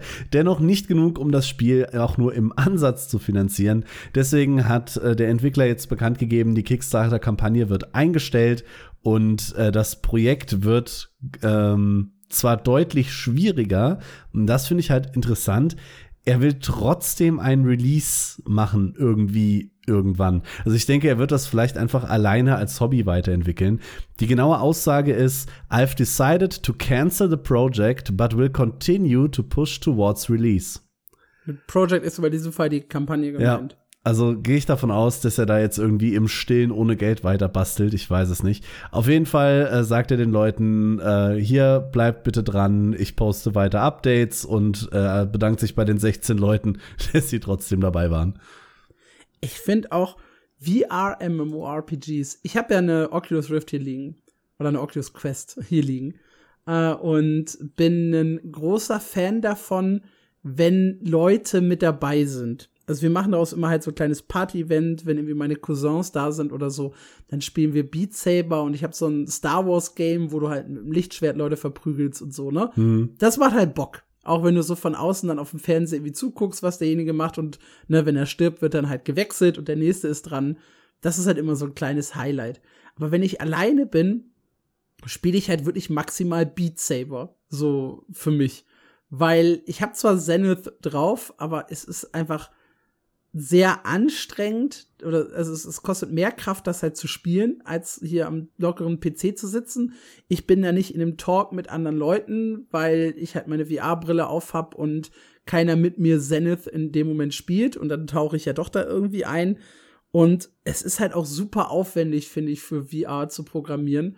Und es muss dann auch schon halbwegs geil aussehen. Und das tut Zenith zum Beispiel für mich nicht. Ja. Also ich glaube nicht, dass wir jemals ein Indie-VR-MMORPG sehen, das richtig erfolgreich ist. Ich hätte aber Bock darauf, so ein SW-Tor in, äh, in, mit einem Action-Kampfsystem oder halt irgendein Spiel mit einem Action-Kampfsystem in VR zu spielen. So New World fände ich, glaube ich, super geil, wenn du da halt so ein bisschen ja, tweakst das Ganze. Du hast ja auch Controller in der Hand, das heißt, du kannst ja auch Fähigkeiten dann quasi ausführen. Das könnte ich mir vorstellen, wäre ziemlich cool. Aber so ein eigenständiges VR-MMORPG wird, glaube ich, nicht funktionieren. Zumindest nicht in absehbarer Zukunft. Da muss VR noch so viel weiterkommen, glaube ich. Ja, und du brauchst auch irgendeinen großen, der das macht. Also ja, Indie, Indie wird das nicht. Jetzt brauchst du halt für ein geiles VR-MMORPG so viel Geld, was nur die Großen haben. Und die wiederum wollen es nicht investieren, weil jedes VR-MMO-Projekt gnadenlos gefloppt ist. Jedes VR-Spiel ist relativ gefloppt. Also mal so ein paar Ausnahmen wie Beat Saber jetzt. Ja, mit Ausnahme, wie gesagt, ich würde Beat Saber vielleicht als Ausnahme nehmen. VR-Chat ist jetzt nicht wirklich ein Spiel, aber das ist ja auch äh, sehr, sehr groß. Und äh, wie hieß das? Half-Life Alex. Das mhm. war tatsächlich auch sehr hyped. Aber das Horizon, Horizon hatte doch auch ein VR-Spiel, oder? Ja, Hab ich das nie ist, wieder was von gehört. Das ist auch völlig untergegangen. Habe ich mal irgendwo einen Bericht gesehen äh, vom Publisher, der irgendwo irgendwie in einem Conference Call gesagt wurde, weit hinter den Erwartungen zurückgeblieben. Also, das war wohl nix. Das war wohl nix. Äh, denken auch einige Leute, wenn sie New World hören. Und muss auch gestehen, dass ich die letzten Wochen echt sehr, sehr wenig äh, Interesse an New World hatte. Aber nichtsdestotrotz passiert was in dem Spiel. Zum einen nochmal hier der Hinweis, vom 13. Dezember bis zum 12. März läuft halt noch die aktuelle Season. Dann geht's halt weiter äh, mit der nächsten Season. Wer keinen Bock auf reine Season-Sachen hat, kann ab dem 10. Januar, das ist für euch gestern, wenn ihr den Podcast beim Rauskommen hört, äh, oder wann auch immer ihr das Ganze hört, also vom 10. bis zum 23. Januar, läuft das Legacy of Crassus Event. äh, da gibt's dann äh, halt die Gegner, Lucanus und äh, Decimus, die die Welt so ein bisschen attackieren und ihr könnt die halt in den Gebieten Lichtholz, Webermoor, Klagental, Ebenmaß und Edenhain äh, kaputt prügeln und bekommt dann ein paar neue zusätzliche Belohnungen. Die sind Stufe 70, die sind ein bisschen äh, härter zu besiegen. Ihr müsst allerdings nur 1000 Schaden hinzufügen, um halt eine Belohnung zu bekommen. Am besten in der Gruppe, dann ist das relativ äh, easy gemacht, weil die zählen auch dazu. Und da gibt es dann ein paar extra Belohnungen. Ist halt so ein bisschen in die Richtung Halloween-Event, äh, in die Richtung Tutalon. Also alles, was halt da mit diesen Bossen zu tun hat. Allerdings diesmal mit deutlich mehr Gegenständen, wie ich finde. Also fast jede Waffe ist, also es sind fünf Waffen vertreten, es sind äh, fünf Rüstungsteile dabei, spezielle, eine spezielle Spitzhacke und ein paar Housing-Gegenstände, die ihr euch verdienen könnt. Immer um 5 Uhr werden die Belohnungen zurückgesetzt morgens das heißt, dann könnt ihr am nächsten Tag sofort weitermachen und wieder euch den Loot holen. Was cool bei New World ist, da ziehe ich immer meinen Hut vor. Sie sagen euch exakt, was die Jobwahrscheinlichkeiten sind. Nämlich für jeden Kill, den ihr macht, äh, habt ihr eine 90% Chance auf ein zufälliges Waffen- oder Rüstungsteil und ihr habt eine 10% Chance auf einen besonderen benannten Gegenstand, äh, der dabei halt rauskommen kann. 90% ist echt viel. Ja, kannst aber, glaube ich, auch nur fünfmal die Belohnungen holen oder sowas. Ah, okay. Drei, nee, drei. Drei Belohnungen pro Tag. Ähm, und äh, zwölfmal kannst du ihn aber besiegen, um zum Ende hin garantiert eine Belohnung. Nee. Wenn die Bosse, wenn sie die Bosse zwölfmal besiegt haben, erhalten die Spieler zudem garantiert jede Belohnung, die hier steht. Okay? Nice. Äh, easy. Zwölfmal kriegt man wohl hin. Ja. Ansonsten wurde ein Balance-Patch angekündigt, ähm, der sowohl äh, PvP als auch PvE äh, betrifft. Die genauen Details könnt ihr euch da durchlesen. Interessant ist halt, dass sie Bogen und Muskete im PvE buffen und gleichzeitig im PvP nerven. Was ziemlich logisch ist, weil im PvP sind die Waffen gerade im Außenpostensturm äh, und eigentlich auch in der 3 gegen 3 Arena relativ stark und im PvE meistens nutzlos. Also man sieht halt in Dungeons oder sowas nie jemanden mit Muskete rumrennen. Dafür ist die Waffe viel zu langsam. Äh, Void Gauntlet wird gebufft, äh, um da vor allem im Tree, um da endlich mal zu einer nützlicheren Waffe zu werden. Weil wirklich nützlich ist sie nicht. Und ja, Könnt ihr euch mal reinschauen, wenn ihr möchtet. Äh, die, das Forged, of Etern Forged in Eternum Folge 68 auf Englisch. Ich glaube, das, das erschien irgendwie ganz Ende Dezember, 30. oder so. Wenn ihr euch da genauer für New World interessiert. Ja, dann gehen wir mal rüber zu etwas, was deutlich mehr Coziness mitbringt als in New World, nämlich Loftia. Da hatten wir ja die Kickstarter-Kampagne laufen im letzten Jahr und äh, die ist jetzt zu Ende gegangen und deutlich erfolgreicher als die von Wizards of the Wrath, möchte man sagen. Äh, Wizards Wrath hieß es nur. Hier haben zwar auch nur 16 Leute mitgemacht, aber 16.000 Leute. Die haben zusammengerechnet 1,2 Millionen US-Dollar an Loftia gespendet. Und ähm, das war Grund dafür, warum sie das Jahr 2023 in einem großen Dev-Update ein bisschen Revue passieren lassen und da einfach nur mal sagen eigentlich, wie krass sie eigentlich sind. Und das fängt damit an, dass sie den Discord-Server Anfang 2023 gegründet haben mit 4000 Mitgliedern und jetzt ziemlich genau ein Jahr später sind sie bei 40.000. Das heißt, die Core-Community mehr oder weniger hat sich verzehnfacht. Dazu kommt eine halbe Million Follower auf äh, Instagram, TikTok und Twitter. Die rechnen sie an der Stelle zusammen, was für so ein Indie-Spiel natürlich schon echt ein Wort ist, muss, ja. man, muss man sagen. Mit den 1,2 Millionen Dollar möchten sie Loftia ein bisschen größer machen, als sie das ursprünglich geplant haben. Da reden sie hier zum Beispiel von Sachen, an denen sie momentan schon arbeiten. Das wäre das Savaging, das Cooking, Crafting ein bisschen tiefer machen, NPC-Friendships und äh, World Progress. Das ist jetzt schon im Kern mit drin, soll aber noch deutlich ausgebaut werden. Ansonsten schreiben sie ein bisschen davon, was sie 2023 äh, gelernt haben äh, in der bisherigen Entwicklung und äh, was dann eben 2024 noch kommt. Zum Beispiel ein neues UI-Design, neues Level-Design, viel mehr Gebäude, Infrastruktur, die besser supported wird. Hier schreiben sie zum Beispiel auch von Localization Updates. Da wäre es dann denkbar, dass sie es in noch mehr Sprachen übersetzen wollen, wenn sie da im Zusammenhang. Hatten die nicht eh schon viele? Da bin ich mir gerade nicht mehr sicher. Sie schreiben hier auch leider nur äh, Translating Loftia into multiple languages. Also wie viele genau steht hier noch gar nicht drin. Oder war das The Quinfoil, das irgendwie 22 Sprachen gefühlt hatte? Ja, wahrscheinlich. Das wo dann irgendwie auch, ich meine, Türkisch ergab ja Sinn für äh, das Team, die ja selber aus der Türkei kommen. Mhm. Aber da stand ja, glaube ich, irgendwie noch Portugiesisch, äh, Japanisch, Koreanisch und noch irgendwas mit drin. Ich ja. weiß nicht, ob es Loftia war oder ob das äh, The Quinfoil war. Einer von den beiden Titeln hat auf jeden Fall ridiculous viele Localization-Pläne. Abs absolut.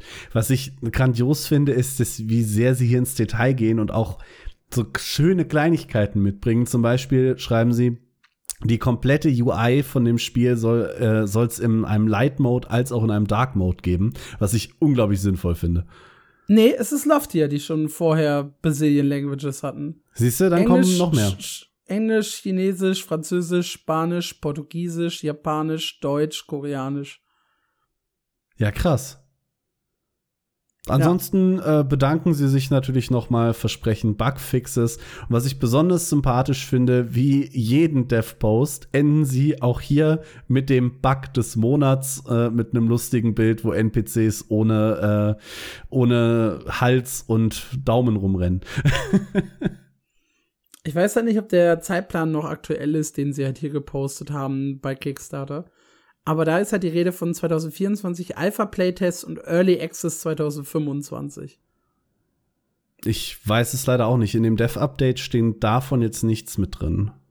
Ja, aber da ist halt schon mein erster Fail aus unserer letzten Folge, ne, den Predictions, wo es darum ging, ob, ob Loftia 2024 erscheint oder nicht. Ich meine, wir haben, glaube ich, beide Nein gesagt, ja. aber nichtsdestotrotz hätte ich da noch mal genauer in diese Timeline geschaut, hätte sich das relativ schnell erledigt, wenn die selber erst ihren Early Access für 2025 planen. Ja, ähnliches ist dir ja bei einem anderen Spiel passiert. Hast du recht, die Überleitung wollte ich auch machen, aber ich, ich, ich dachte, da kommt vielleicht noch was zu Lofty, Eternal Tombs, das äh, Spiel, das von äh, Game Master oder von Dungeon Mastern betreut wird und wo dann alles so ein bisschen dynamischer werden soll, auch mal Bosse spawnen das sein Kampfsystem erst 2023 vollkommen über den Haufen geworfen hat. Die haben jetzt gesagt, hey, ja, ich weiß, wir hatten mal ursprünglich unseren Release für 2023 angekündigt, aber Stand jetzt äh, ist unser Ziel 2025 für den Release. Und 2024 soll es dann äh, einen Haufen Events geben, wo man das Spiel schon mal anspielen kann. Äh, die Entwicklung begann ja schon vor sechs Jahren. Also ist auch schon eine ganz schöne Zeit, die da vergangen ist. Und ja, wie gesagt, 2024 erste Tests oder weitere Tests und 2025 dann ist der Release angepeilt. Ich bin immer noch gespannt. so fertig sieht das noch nicht aus, finde ich. Nee, aber das ist das Ding. Das wirkt halt so viel realistischer als The Quinfall, ne? Wenn die dann ja. sagen, wir sind am Ende sieben, acht Jahre in Entwicklung, äh, wenn wir den Release anpeilen und wir haben halt nicht so viele Features und unser geiles Feature ist halt, dass wir einfach random Events und sowas spawnen können und der restliche Content, der Trailer sah ja auch eher so mittelmäßig aus und auch der erste mhm. Raid-Kampf und sowas. Aber es ist okay. Wenn es ein mittelmäßig gutes MMO ist, auch so ein bisschen Oldschool-Feeling drin, mit einem moderneren Kampfsystem und halt mit diesen Dungeon Mastern, dann musst du die Community auch so ein bisschen klein halten. Also, ja. es ist halt so ein, so ein Spiel, was am Ende für den Rest seines Lebens so mit 800 bis 1000 äh, Leuten Echtzeit laufen könnte oder so über den Tag verteilt so 1000 Leute ähm, wo du dann halt wirklich irgendwie so drei, vier Server hast, die du betreuen kannst als Game Master und dann auf diesen Servern irgendwas spawns. Fertig ist der Bums. Dadurch, dass es ein Abo-Modell hat, hat sich das Spiel locker refinanziert. So viele Leute werden da nicht dran sitzen. Ja. Und die Leute, die es dann spielen, werden es total mögen. Das ist so ein für mich sehr cool gedachtes Nischenspiel. Ja, ich glaube auch, dass das funktionieren wird. Also nie besonders super Kann. viel Geld machen, aber äh, funktionieren. Kann. Ja, wenn sie es nicht komplett verkacken. Das steht natürlich immer im Raum. Ne? The day before. ja, ja. Das hat uns alle noch mal auf den Boden zurückgeholt mit dem heftigen Schlag in die Magengrube. Was schon wieder fast too big to fail ist, ist äh, Eve Vanguard, mein lieber Marc. Was ist denn da passiert? Richtig. Eve Vanguard, kurz als Erinnerung für euch, ist der Unreal 5 Shooter, der mit in dieses Universum äh, eingebunden werden soll. Und die haben ihre Roadmap für die nächsten sechs Monate äh, veröffentlicht. Da gab es im Dezember ja den ersten Playtest, wo jeder mit einem laufenden Eve-Abo mitmachen durfte. Und falls ihr das verpasst habt, müsst ihr euch überhaupt nicht ärgern, denn diese Playtests werden jetzt jeden Monat stattfinden. Der nächste von 25. bis zum 29. Januar. Mit jedem Playtest, den ihr von Eve Vanguard ähm, mitbekommt, wird es auch immer ein Game-Update geben. Da schreiben sie hier ganz konkret, im Januar wird es Bugfixes, Balancing, äh, Launcher und Installation Fixes sowie Server Support äh, geben. Außerdem gibt es zwei neue Server für äh, einmal den Asia- und ähm, Pacific-Raum und einmal für Südamerika. Außerdem könnt ihr euch bei jedem Playtest äh, Plex verdienen, also die Echtgeldwährung von EVE Online und äh, Chipskins auch für EVE Online. Das erste Major, äh, Minor Feature Update kommt dann im März. Da wird es eine neue, ähm, eine neue Aktivität in Vanguard geben, das Mining, außerdem neue Quests und das erste Mal wird wohl im März getestet, wie genau sich dann ähm, diese Generation oder das Generieren von Items in Vanguard für EVE Online auswirken soll. Das soll also mhm. zum ersten Mal in dem März Playtest stattfinden. Und im Juni, das ist auch das Ende der Mo äh, Roadmap, gibt es dann ein Major Feature Update mit neuen Waffen, neuen Maps, neuen Activities und Objectives, Bugfixes, Balancing and much more. Ja, das klingt ja erstmal ganz gut. Das klingt erstmal gut und vor allem finde ich es halt sehr, sehr schön, dass man quasi wirklich jedes Update mitspielen kann. Dass du jeden mhm. Monat einen Playtest hast, finde ich super sinnvoll. Du brauchst halt nur jeden Monat ein Abo. Natürlich. Aber sind wir mal ehrlich, ich glaube, die allermeisten Leute, die in diesem Zeitpunkt von Vanguard äh, was mitkriegen oder das auf dem Schirm haben, spielt eh Eve online. Sehr wahrscheinlich, ja. Dann haben wir ein komplett neues MMORPG. Und zwar der Titel ist Project TS. Ja, beziehungsweise der Titel war Project TS. Jetzt hat es einen offiziellen Namen, nämlich The Starlight. Oh. Und The Starlight findet in Unreal Engine 5 statt, hat einen kleinen äh, Trailer veröffentlicht und wird äh, entwickelt von Game Tales und äh, Come to Us. Come to Us, da haben wir mal drüber gesprochen. Das waren die Leute, die diese ganze Reihe mit äh, hier Summoner's War gemacht haben. Und Game Tales äh, wiederum hat äh, ein neues Studio und hat Veteranen der MMORPG-Entwicklung gesammelt. Unter anderem ehemalige Entwickler von Terra und von Kabal Online, die da mit dran arbeiten. Kabal war auch schön damals. Ist äh, immer noch spielbar. Ja. Äh, Ron, der früher Guild Wars 2 gestreamt hat, ist, äh, hat angefangen, Guide-Videos zu Kabal Online zu machen. Irgendwann irgendwie vor anderthalb Jahren oder so. Dass das noch läuft. Ich kann mich erinnern, das habe ich irgendwann 2007 gespielt und fand's schön, aber auch nicht mehr. Ja, der Trailer selber äh, gibt noch nicht so richtig viel bekannt, außer dass es so eine leicht kindliche spielbare Rasse gibt. Man sieht so ein paar äh, Monster, hat einen relativ, also ich finde einen leichten Black Desert Look, so von der Grafik und der Umgebung und sowas. Auch das Kampfsystem sieht relativ actionreich aus. Äh, wirklich viel äh, wissen wir über das Spiel aber sonst noch nicht äh, soll für den PC erscheinen. So der aktuelle Stand. Nice. Ja, neue MMORPGs sind immer gut. Ob jetzt ein Korea-Spiel wirklich unser großer Heilsbringer wird, möchte ich an der Stelle noch offen lassen.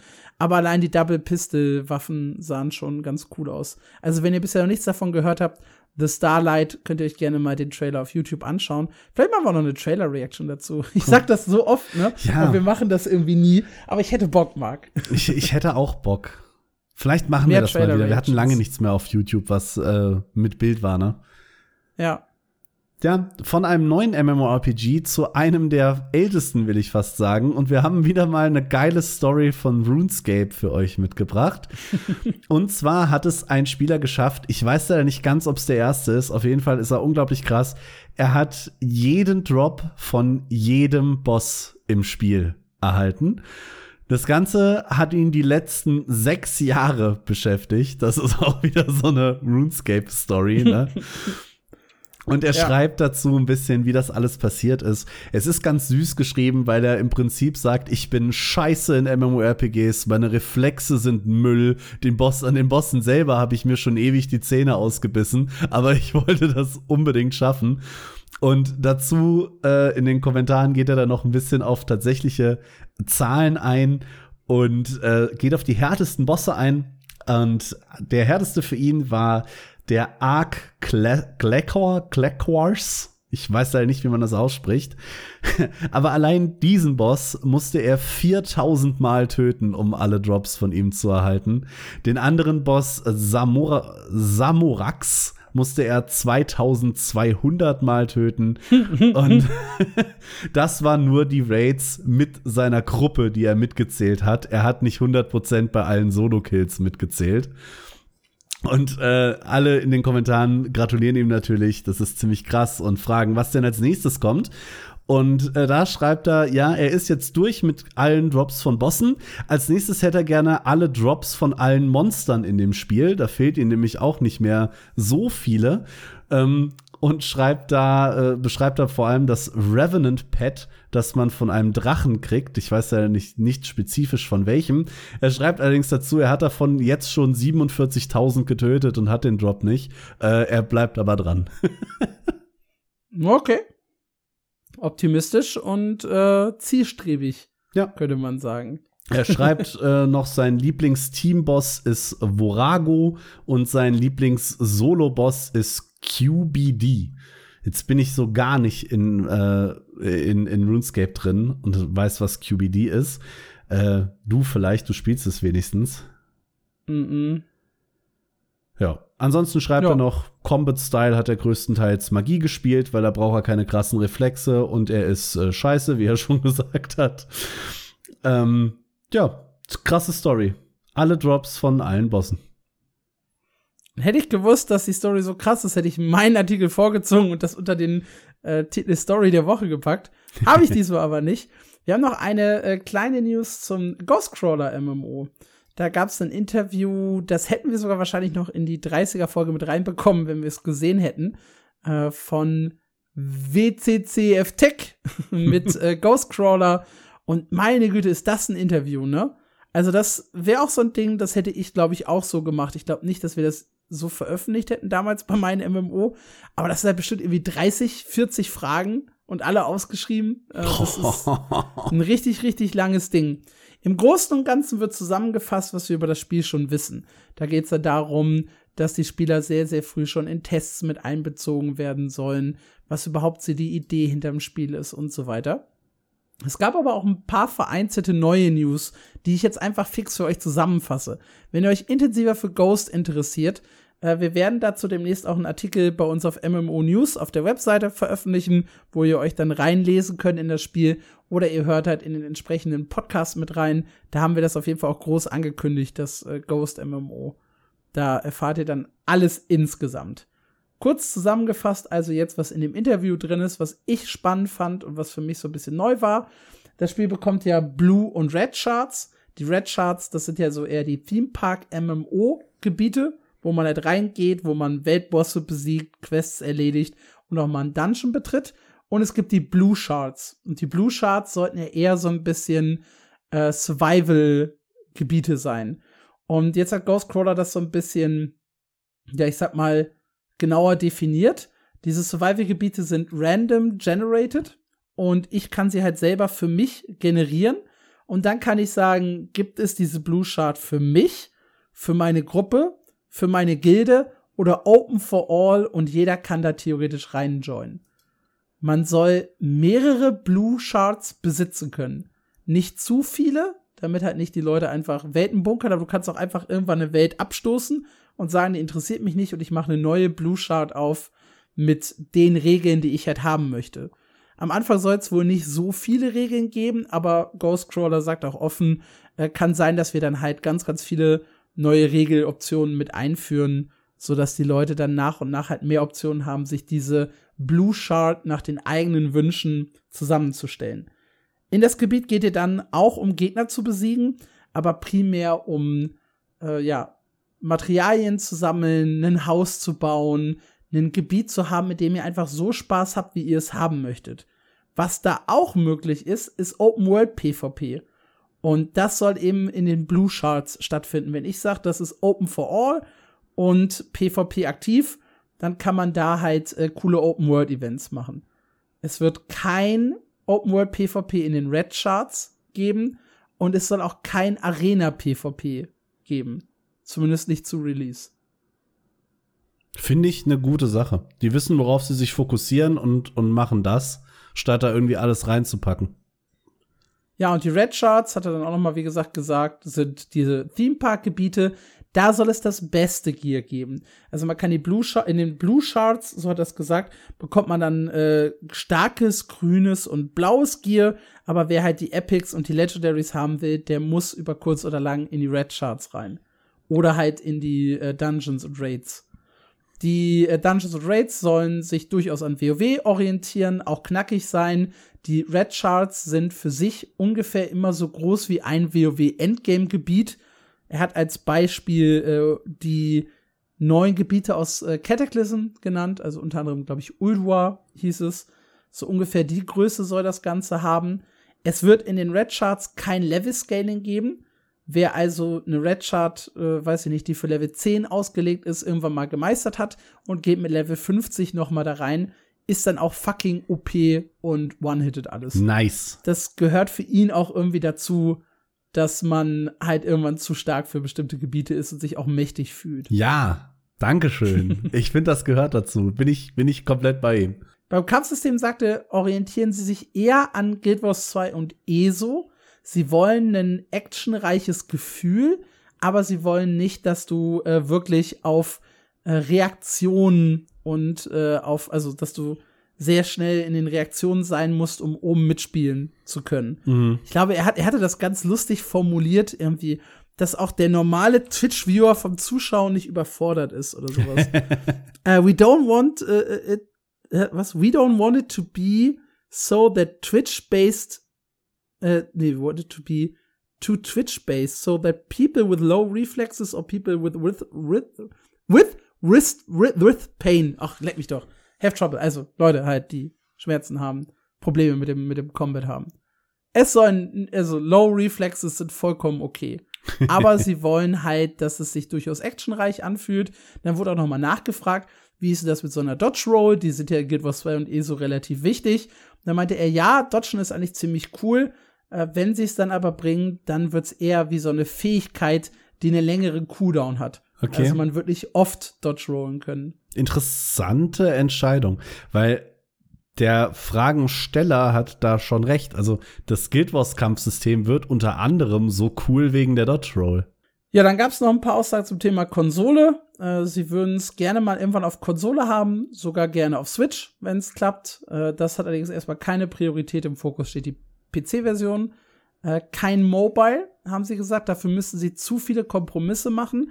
Aber wenn das Spiel erfolgreich wird und NetEase, die ja Geldgeber von denen sind, klopft an und sagt, hey, wir würden gerne Mobile-Version machen, dann würden sie das selber in-house auch umsetzen, aber als Standalone ohne Crossplay.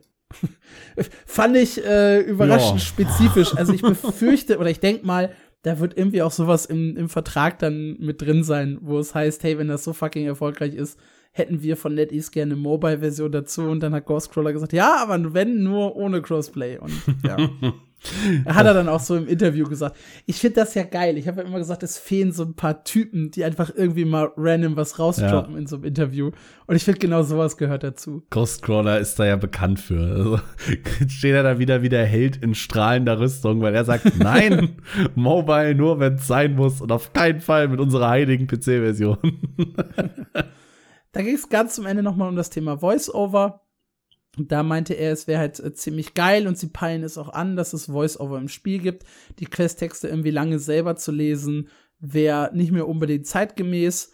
Ähm, da kommt es dann halt auch drauf an, ne, wie teuer das Ganze wird. Ähm, maybe AI can help us, hat er auch geschrieben, hm. äh, was durchaus möglich ist in der Zeit. Ja, krass. Ja. Cool. Dann. Das waren die neuen Infos. Waren wir eigentlich äh, am Ende des Newsflashes geflasht, oder?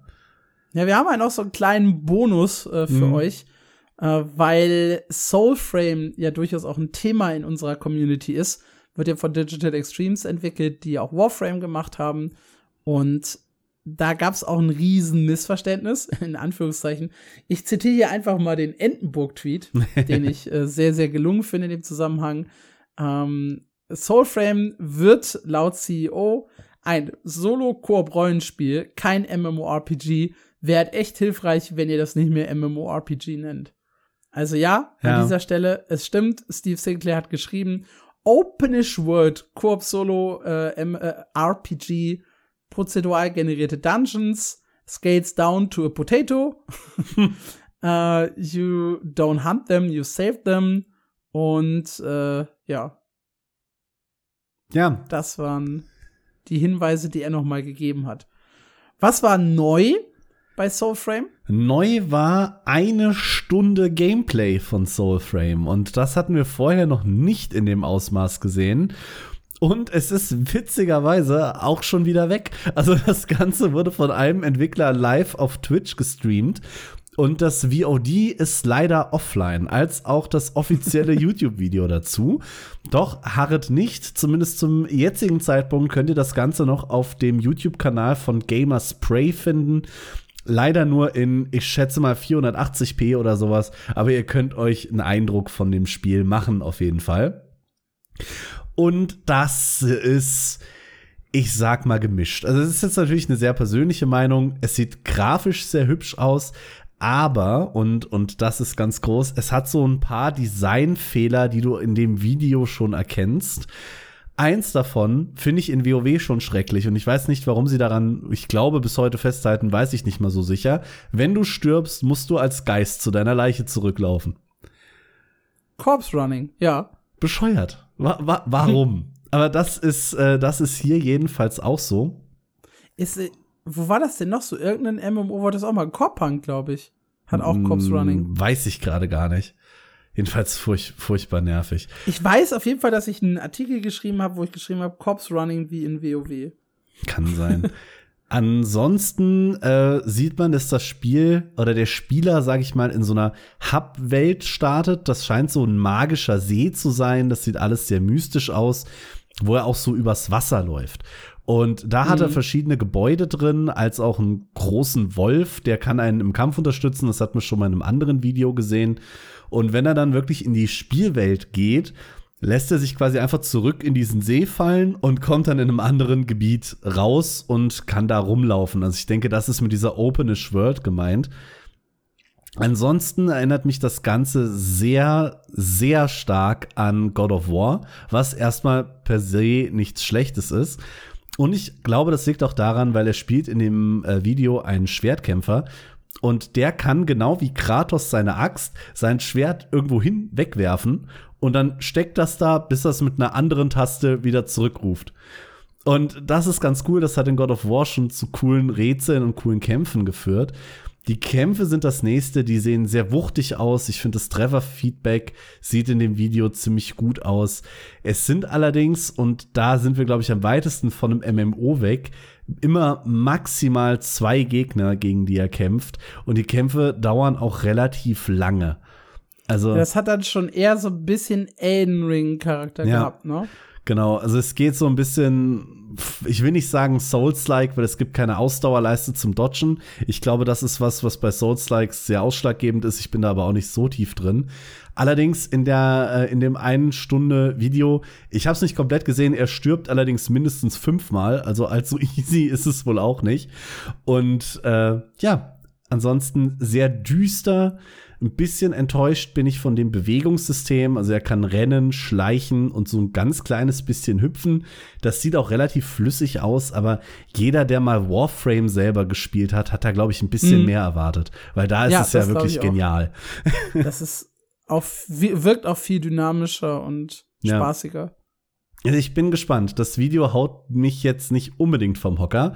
Allerdings, es sieht auch schön aus. Aber jetzt halt nicht so wie der, der nächste Brüller. Eher wie so ein Double A, Double and, and a Half A Solo äh, RPG finde ich. Das Gras möchte ich an der Stelle noch anmerken. ich habe ich hab da ja so, so ein Fetisch für, ne? Das Gras, finde ich, sah auch nicht so richtig gut aus. Also die Texturen von, von den Steinen, äh, waren teilweise ganz schick, die Umgebung sah auch okay aus, aber das Gras äh, war wieder nicht so geil. Ja. Irgendwie hänge ich, häng ich mich da sehr oft auf. Und mir gefiel nicht, wie er die Treppen gelaufen ist. Aber das sind ja auch so Sachen, die dann im, im Feintuning später nochmal angepasst werden. Ja. Vom Grafikstil, auch so von der Stimmung her, erinnert es mich irgendwie sehr an einen Hogwarts Legacy. Also es sieht auch jetzt schon nicht mehr ganz auf der Höhe der heutigen Zeit aus. Ja, das, das würde ich auch sagen. Also, also hübsch, wenn es 2019 oder so rausgekommen wäre. ja, ja. Ja, da können wir uns, glaube ich, drauf einigen. Ja, so, so viel Gut. mal dazu. das war noch unser kleiner Exkurs zu Soulframe. Da dürft ihr euch natürlich auch gerne bei uns austauschen, wie euch das Spiel gefällt und was ihr zum ersten Gameplay sagt. Äh, fühlt euch da frei. Wir nehmen ja so ein paar Titel auf, die aus MMORPG oder MMO-Firmenhand kommen und vielleicht so ein bisschen MMO-ish sind. Bei Crimson Desert ist das ja auch so. Da werden wir auch drüber sprechen. Auch weil es uns beide ja auch interessiert. Ja. Wie sich die Spiele entwickeln und ob da vielleicht noch ein bisschen mehr MMO reinkommt. Eben. Auch wenn es jetzt hier bei Soulframe schon verneint wurde. Und jeder, der wenigstens ab und zu mal unsere Specials gehört hat, weiß, dass zumindest ich auch Singleplayer-Spielen nicht abgeneigt bin. Also von daher. Ja, das kann ich von mir jetzt so nicht sagen. Wobei, aufgewachsen bin ich ja schließlich auch mit Gothic 2 und 3, ne? Großartige ja Spiele. Großartige ja. Spiele.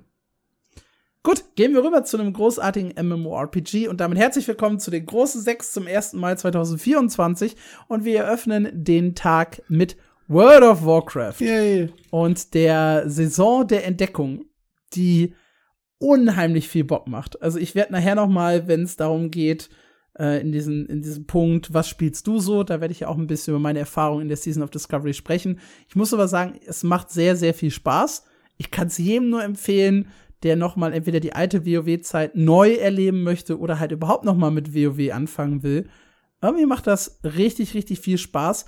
Auch weil diese halt leveltechnisch so ein bisschen begrenzt sind. Level 25 hast du halt super schnell erreicht der neue Raid ist nicht super hart. Da gab es auch eine schöne Zusammenfassung, die könnte ich eigentlich an der Stelle vorlesen, bei uns im äh, Discord von Shitty Schote, der gesagt hat, hands down, ich liebe das Pacing der Season of Discovery. Level 25 bekam ich easy hin. Bisschen Raiden und Tweaken hat auch Spaß gemacht und bald geht's schon in die nächste Phase. Ich find's geil, dass man als Casual-Spieler einfach hinterherkommt und nicht alle Leute sich selbst innerhalb von ein bis zwei Monaten durch intensives Grinden selbst ausbrennen. Und das ist ein extrem guter Punkt. Ja. Man hat halt wirklich kein zu krasses Ziel. Also Level 25, keine Ahnung, erreichst du in unter 15 Spielstunden und kannst dich danach halt ein bisschen equippen für den neuen Raid, ein bisschen PvP machen und hast halt irgendwie, weiß ich nicht, 50 bis 100 Stunden Spielspaß an der aktuellen Season of Discovery und dann ist halt auch erstmal wieder gut. Und dann geht's ja jetzt bald weiter. Am 8. Februar nämlich äh, beginnt die zweite Phase wo dann der nächste Raid öffnet und das Level Cap auf 40 angehoben wird, wenn ich mich jetzt hier gerade nicht vertue. Das steht hier natürlich äh, nicht drin in dem Artikel, in dem ich gerade bin. Doch hier, äh, auf Level 40 wird's angehoben. Neue Runen, das sind die neuen Fähigkeiten, die man freischalten kann für die Klassen, die es in Classic nicht gegeben hat. Das Runensystem ist übrigens auch sehr, sehr cool, finde ich. Ähm, es wird einen neuen Raid geben, nämlich Gnome Dragon, früher ein Dungeon in WoW Classic, jetzt halt dann ein Raid und ein neues PvP-Event im Schlingendorntal. Und das alles kommt am 8. Februar. Ich glaube, bis dahin kann man noch super gut aufholen, äh, auch den neuen Raid noch spielen und dann halt äh, direkt in die Phase 2 starten im Februar. Das klingt doch nett. Das ist, das, das sagst du immer so, ne? Wenn, du wenn du nichts zu Ich sagen hast, halt sagst du, kein, das klingt doch nett. keine Ahnung von World of Warcraft. Also, es ist halt leider nichts, so, so gar nichts, wo ich auch nur im Ansatz mitreden könnte. Also, wenn, Ja. wenn ihr das gut findet, dann finde ich das auch gut. Wenn ihr Spaß habt, das ist das ganz großartig. Ich habe halt mit einem Hexenmeister jetzt angefangen. Ich ziehe das jetzt doch schon mal so ein bisschen nach vorne und habe äh, meinen Ork gespielt. Also Ork war nie was, was mich sehr gereizt hat, aber ich dachte, du hast so oft jetzt schon mit Mensch, Zwerg, Nachtelf und Untot angefangen. Und Tauren äh, fand ich eigentlich auch immer ganz cool, dass jetzt auch mal ein Ork dran war. Und ich kannte halt die Quests da nicht unbedingt. Und das war halt ganz schön, das alles einfach noch mal so neu zu lernen, Mhm. neu zu spielen. Und irgendwann habe ich dann das große Ziel, auch kurz als Hexenmeister zu tanken, weil das ist ja was, was im normalen WoW Classic und auch im Retail WoW einfach nicht funktioniert. Und ich finde einfach die Vorstellung cool, ein Hexenmeister-Tank zu sein. Und das ist mein großes Ziel für, für WoW. Ich bin ja auch nie wirklich deep in WoW drin, dass ich mal irgendwie raiden, oder was heißt LFR habe ich schon geradet und halt damals in dem Venyon Let's Play haben wir ein bisschen geradet danach. Aber ich war halt nie irgendwie groß Progress-Gilde oder sonst irgendwas. Und ja, ich find's deshalb auch ganz cool, was Shidi Shota halt auch geschrieben hat. Dieses entspannte Spielen in der Season of Discovery. Mhm. Das ist halt sehr, sehr cool. Wenn man aber keinen Bock hat, entspannt zu spielen, dann kann man auch ein bisschen verrückt sein. Äh, wie zum Beispiel ein Twitch-Streamer, der es geschafft hat, mit Hilfe seiner äh, Gilde einen Level, einen Boss zu besiegen, der eigentlich für Level 60 gedacht war, obwohl die halt erst Level 25 sind. Und ich weiß nicht, ich, ich mag sowas. Wie geht das denn? Ja, einfach äh, Totzergen, ne? Kann man schon mal machen. Krass. Vor allem, da, das sind echt viele Level. Ich kann mich ja an unsere erste WoW-Experience erinnern. Und da hatten wir ja schon Probleme mit Monstern auf unserem Level. So, Nein, die waren ein Level über uns. mein Fehler. Aber halt äh, keine 35. Ja, die sind mit, äh, was sind denn das hier? 1, 2, 3, 4, 5, 6, 7, 8 mal 5. 40 Leuten, ja. 40 Mann Raid äh, sind die losgezogen. Zu dem hin, die sterben auch teilweise wie die fliegen. äh, aber kommen dann halt einfach wieder. Ne? Das ist wirkliches Todzergen.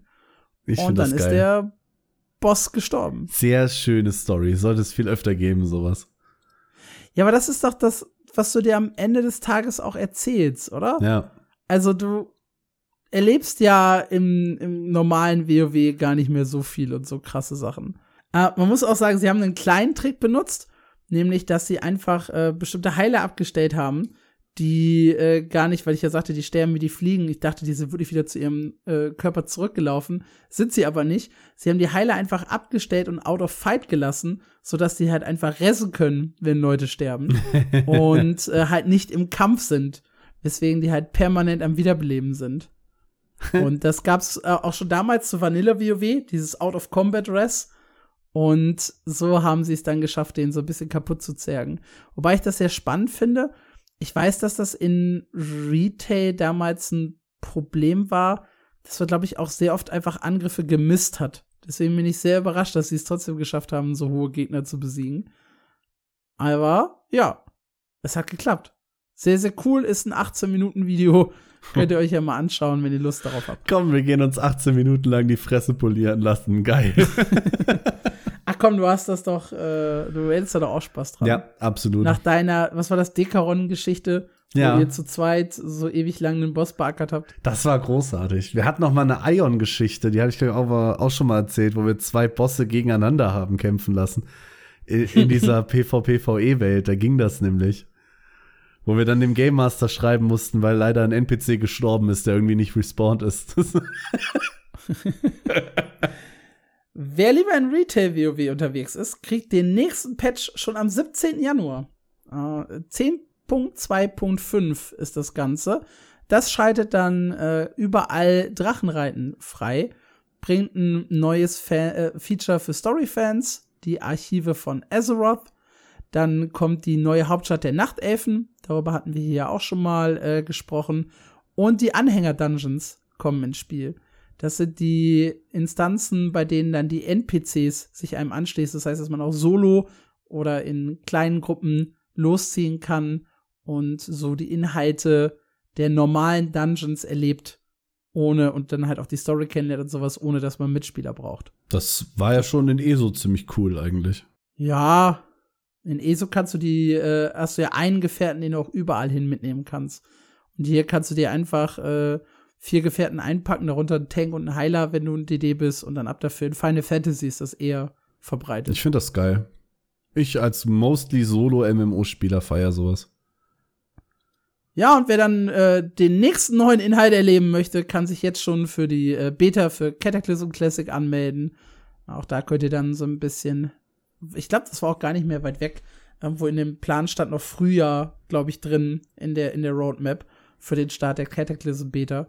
Dementsprechend jetzt gerne dafür anmelden und dann ja frühzeitig reinspielen.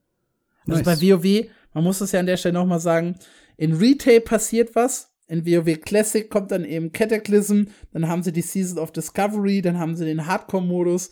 Also toi toi toi. Es gab da auch einen Artikel bei PC Gamer, wo es letztens hieß, WoW ist gerade kräftig am Wachsen, eben wegen dieser ganzen Server. Und das ist beeindruckend für so ein altes Spiel. Also Blizzard scheint gerade eine richtige, den richtigen Weg gefunden zu haben. Ja, es ist wirklich krass, auch auf wie vielen Ebenen. Jetzt noch mit der Season of Discovery dazu, das ist enorm. Ich find's großartig.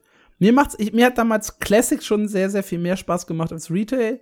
Und mir macht halt gerade auch die Season of Discovery richtig viel Spaß. Ja, nice. Also ab dafür. Ab dafür.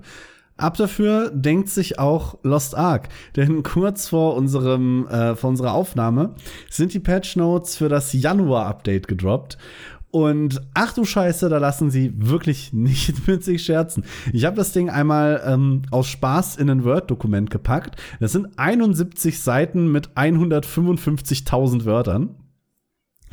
Das okay. ist also ein, ein, ganz schöner Batzen. Ich probiere das jetzt mal äh, so kurz wie möglich zu halten. Es kommen natürlich neue Skins ins Spiel. Das haben wir ja eigentlich in jedem Monatsupdate. Ganz neu sind die Transformation Skills. Also wir haben ja ein paar äh, Klassen, die sich verwandeln können, wie zum Beispiel die Shadowhunter, der Artillerist und der Machinist. Und die bekommen für ihre verwandelten Formen jetzt auch Skins. Die sind ähm, ich sag mal, recht asiatisch gehalten. Also die Shadowhunter, die sich eigentlich in einen bösen Dämon verwandelt, wird jetzt zum süßen Mädchen mit Katzenohren. Und äh, ja, das kommt aber jedenfalls und ist neu. Ansonsten neu ist der Hell Mode für Belshazzar. Das heißt, der sowieso schon sehr knackige Raid bekommt noch mal einen quasi unschaffbaren Modus, wenn man so will. Das ist äh, richtig heftig, was da abgeht. Das Ganze sind zwei Gates, die es dann im Hell-Mode gibt, nicht wie bei den bisherigen der ganze Raid, sondern nur das bei uns vorher gestrichene Gate 5 und Gate 6 als Hell-Mode. Mit dazu gibt's natürlich wieder Titel und Trophäen, die ihr euch ergattern könnt, allerdings keinen, ich sag mal, nützlichen Loot, weil dafür ist der Kram einfach zu schwer. Mit hm. äh, kommt eine neue Adventure Isle, also eine, die in diesem täglichen, äh, in dieser täglichen Rotation drin ist. Die wird dann also auch im Spiel bleiben, keine Eventinsel. Und zwar ist das die, äh, man kann es fast schon zu Meme machen, Lai Lai Adventure Island. Ich glaube, jeder Lost Ark-Spieler hasst Lailai. Ich fand das gerade auch ein bisschen äh, witzig. Sie haben da im, äh, auf, auf Twitter selber einen Witz drüber gemacht, wie furchtbar das alles wird. Jedenfalls kommt diese Insel jetzt, äh, ist südlich von Punica sehr sommerlich angehaucht mit Pinatas, äh, Sommerurlaub und Filler-Episode-Vibes. Da wird man dann im Adventure Island-Stil äh, wieder ein Event drauf spielen, was ein paar Minuten dauert.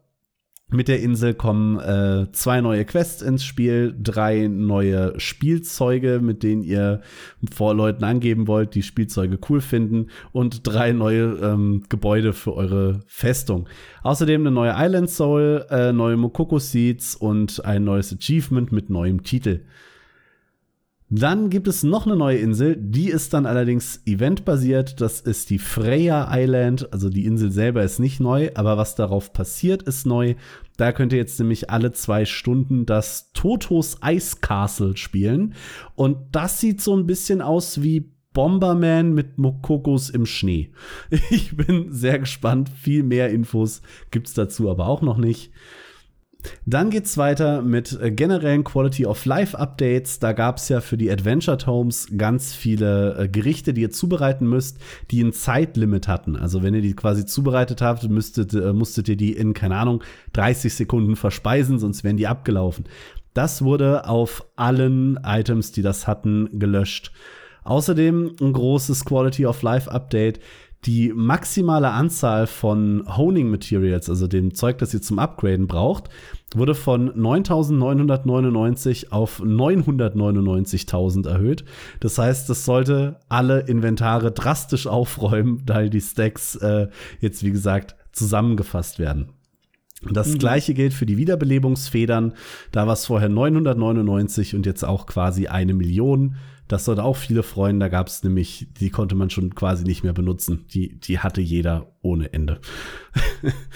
Was wir auch schon bekommen haben, ist der Photosensitive Support. Äh, da hatten wir, glaube ich, in der letzten regulären Newsfolge drüber gesprochen. Da könnt ihr jetzt äh, einstellen, ob spezifische Skills weniger sichtbar sein sollen, die ihr ausführt. Das heißt, wenn ihr jetzt irgendwelche Skills habt, die euch den halben Bildschirm verdecken, könnt ihr da ein bisschen mit rumspielen und euch das Spiel selber angenehmer gestalten, sollte euch das stören. Außerdem gab es für das Stronghold, also eure eigene Insel, ein riesiges Update, das neue Aktivitäten mitbringt, unter anderem das Feature der Attractions. Also ihr habt jetzt eine neue Zone auf eurer Insel und könnt da selber Attraktionen bauen. Unter anderem, uh. und das haben sie sich ein bisschen von Guild Wars abgeguckt, glaube ich, Rennstrecken. Es gibt äh, ja. verschiedene Teile für Rennstrecken, die ihr frei platzieren könnt und dann könnt ihr auf eurer Insel Races fahren. Mit dazu äh, wurden dann entsprechende Timer und Checkpoints und alles Mögliche an Sachen, die ihr dafür brauchen könntet, äh, direkt mitgeliefert. Das also ein cooles äh, Update. Dann gab es natürlich noch äh, das große Battle-Item-Update, worauf wir da schon ewig warten, Gott sei Dank. Das heißt, es gibt keine charaktergebundenen Tränke mehr und alle Tränke, Battle Grenades, alle Kampf-Items, die es gibt, werden in einem accountübergreifenden Inventar gespeichert. Das heißt, ihr habt nicht mehr jeden Charakter vollgemüllt mit irgendwelchen Tranken, äh, Tränken, Granaten, Bomben etc. Das ist also sehr, sehr angenehm. Der Rest ist ein gigantischer Balance-Patch. Warum ist der so gigantisch? Weil es die letzten drei von Korea auf einen Schlag sind. Die hatten wir nämlich irgendwie übersprungen.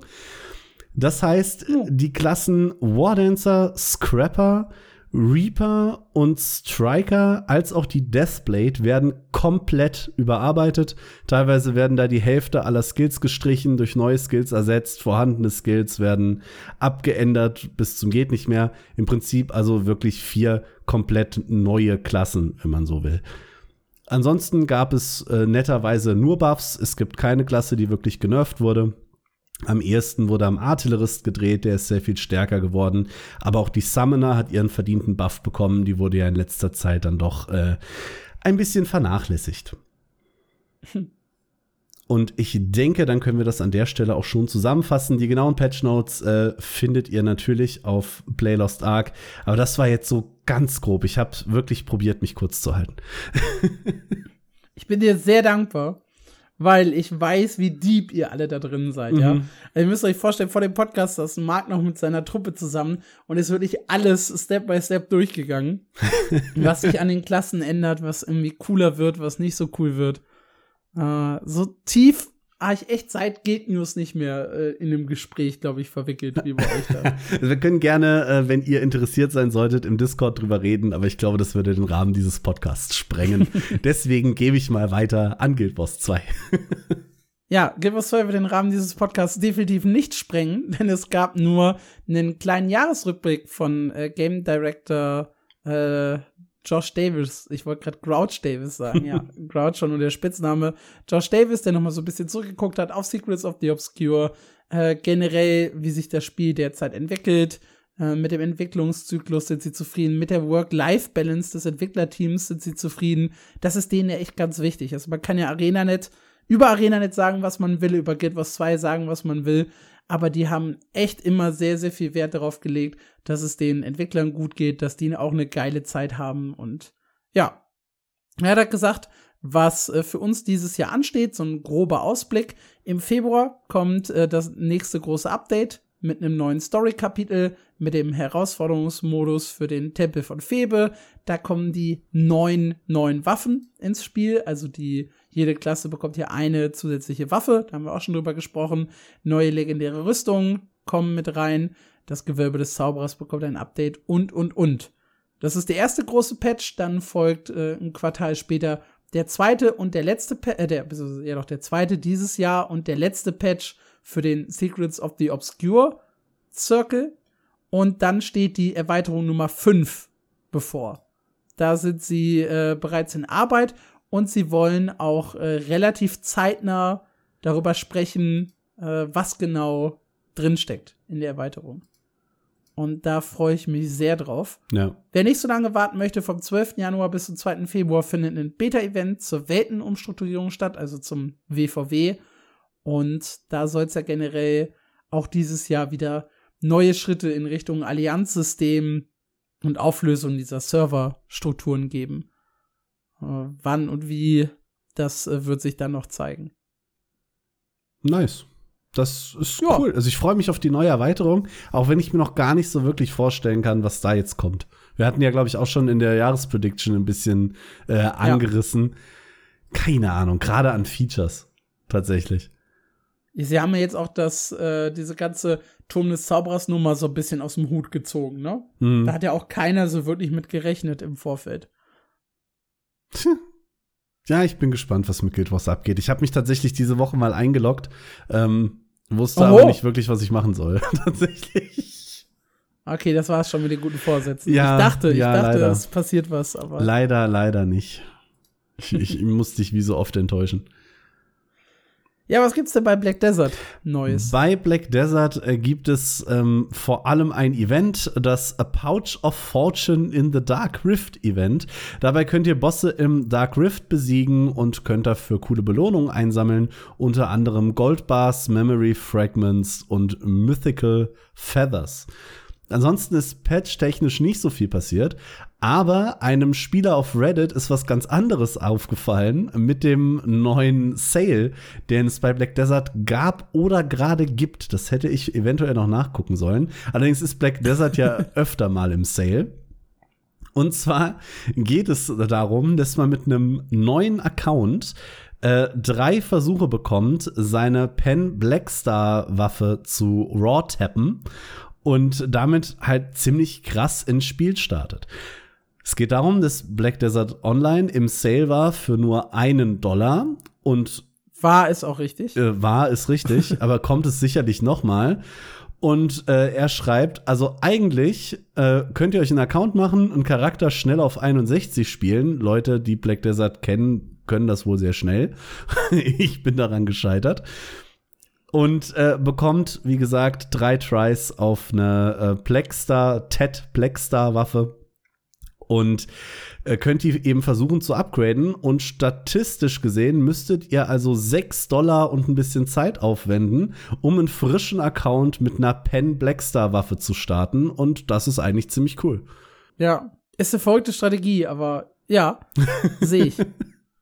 Mein Lieblingskommentar darunter im Reddit-Thread ist, wo einer meinte, das klingt nach ziemlich viel Aufwand, immer wieder einen Charakter auf Level 61 zu ziehen. Und ja, man bekommt vielleicht eine Pen Blackstar Waffe, aber wahrscheinlich verliert man dahin, äh, bis dahin seine Motivation weiterzuspielen. Und unten schrieb einer, also Win-Win, ja. man kriegt die Waffe und hat keinen Bock mehr zu spielen, ja. Sehr schön finde ich, dass einer schreibt, ihr müsst es nicht mal kaufen. Nehmt einfach die kostenlose Testversion auf einem äh, mit einem generierten Gmail-Account, spielt den Charakter und wenn ihr die Waffe habt, bindet den Account an eine neue E-Mail-Adresse und kauft das Spiel erst dann. Boah, was die Leute sich ausdenken, ne, um irgendwie ja, an Items zu kommen. Das ist schon Immer krass, ne? Jedenfalls, wenn ihr äh, auch so eine Win-Win-Situation erleben wollt, könnt ihr das äh, machen, wenn Black Desert mal wieder im Sale ist, oder ihr macht das mit der Testversion, was auch ganz cool ist, sind wir mal ehrlich. Was weniger cool ist, äh, ist die Geschichte von einem Gildenleiter.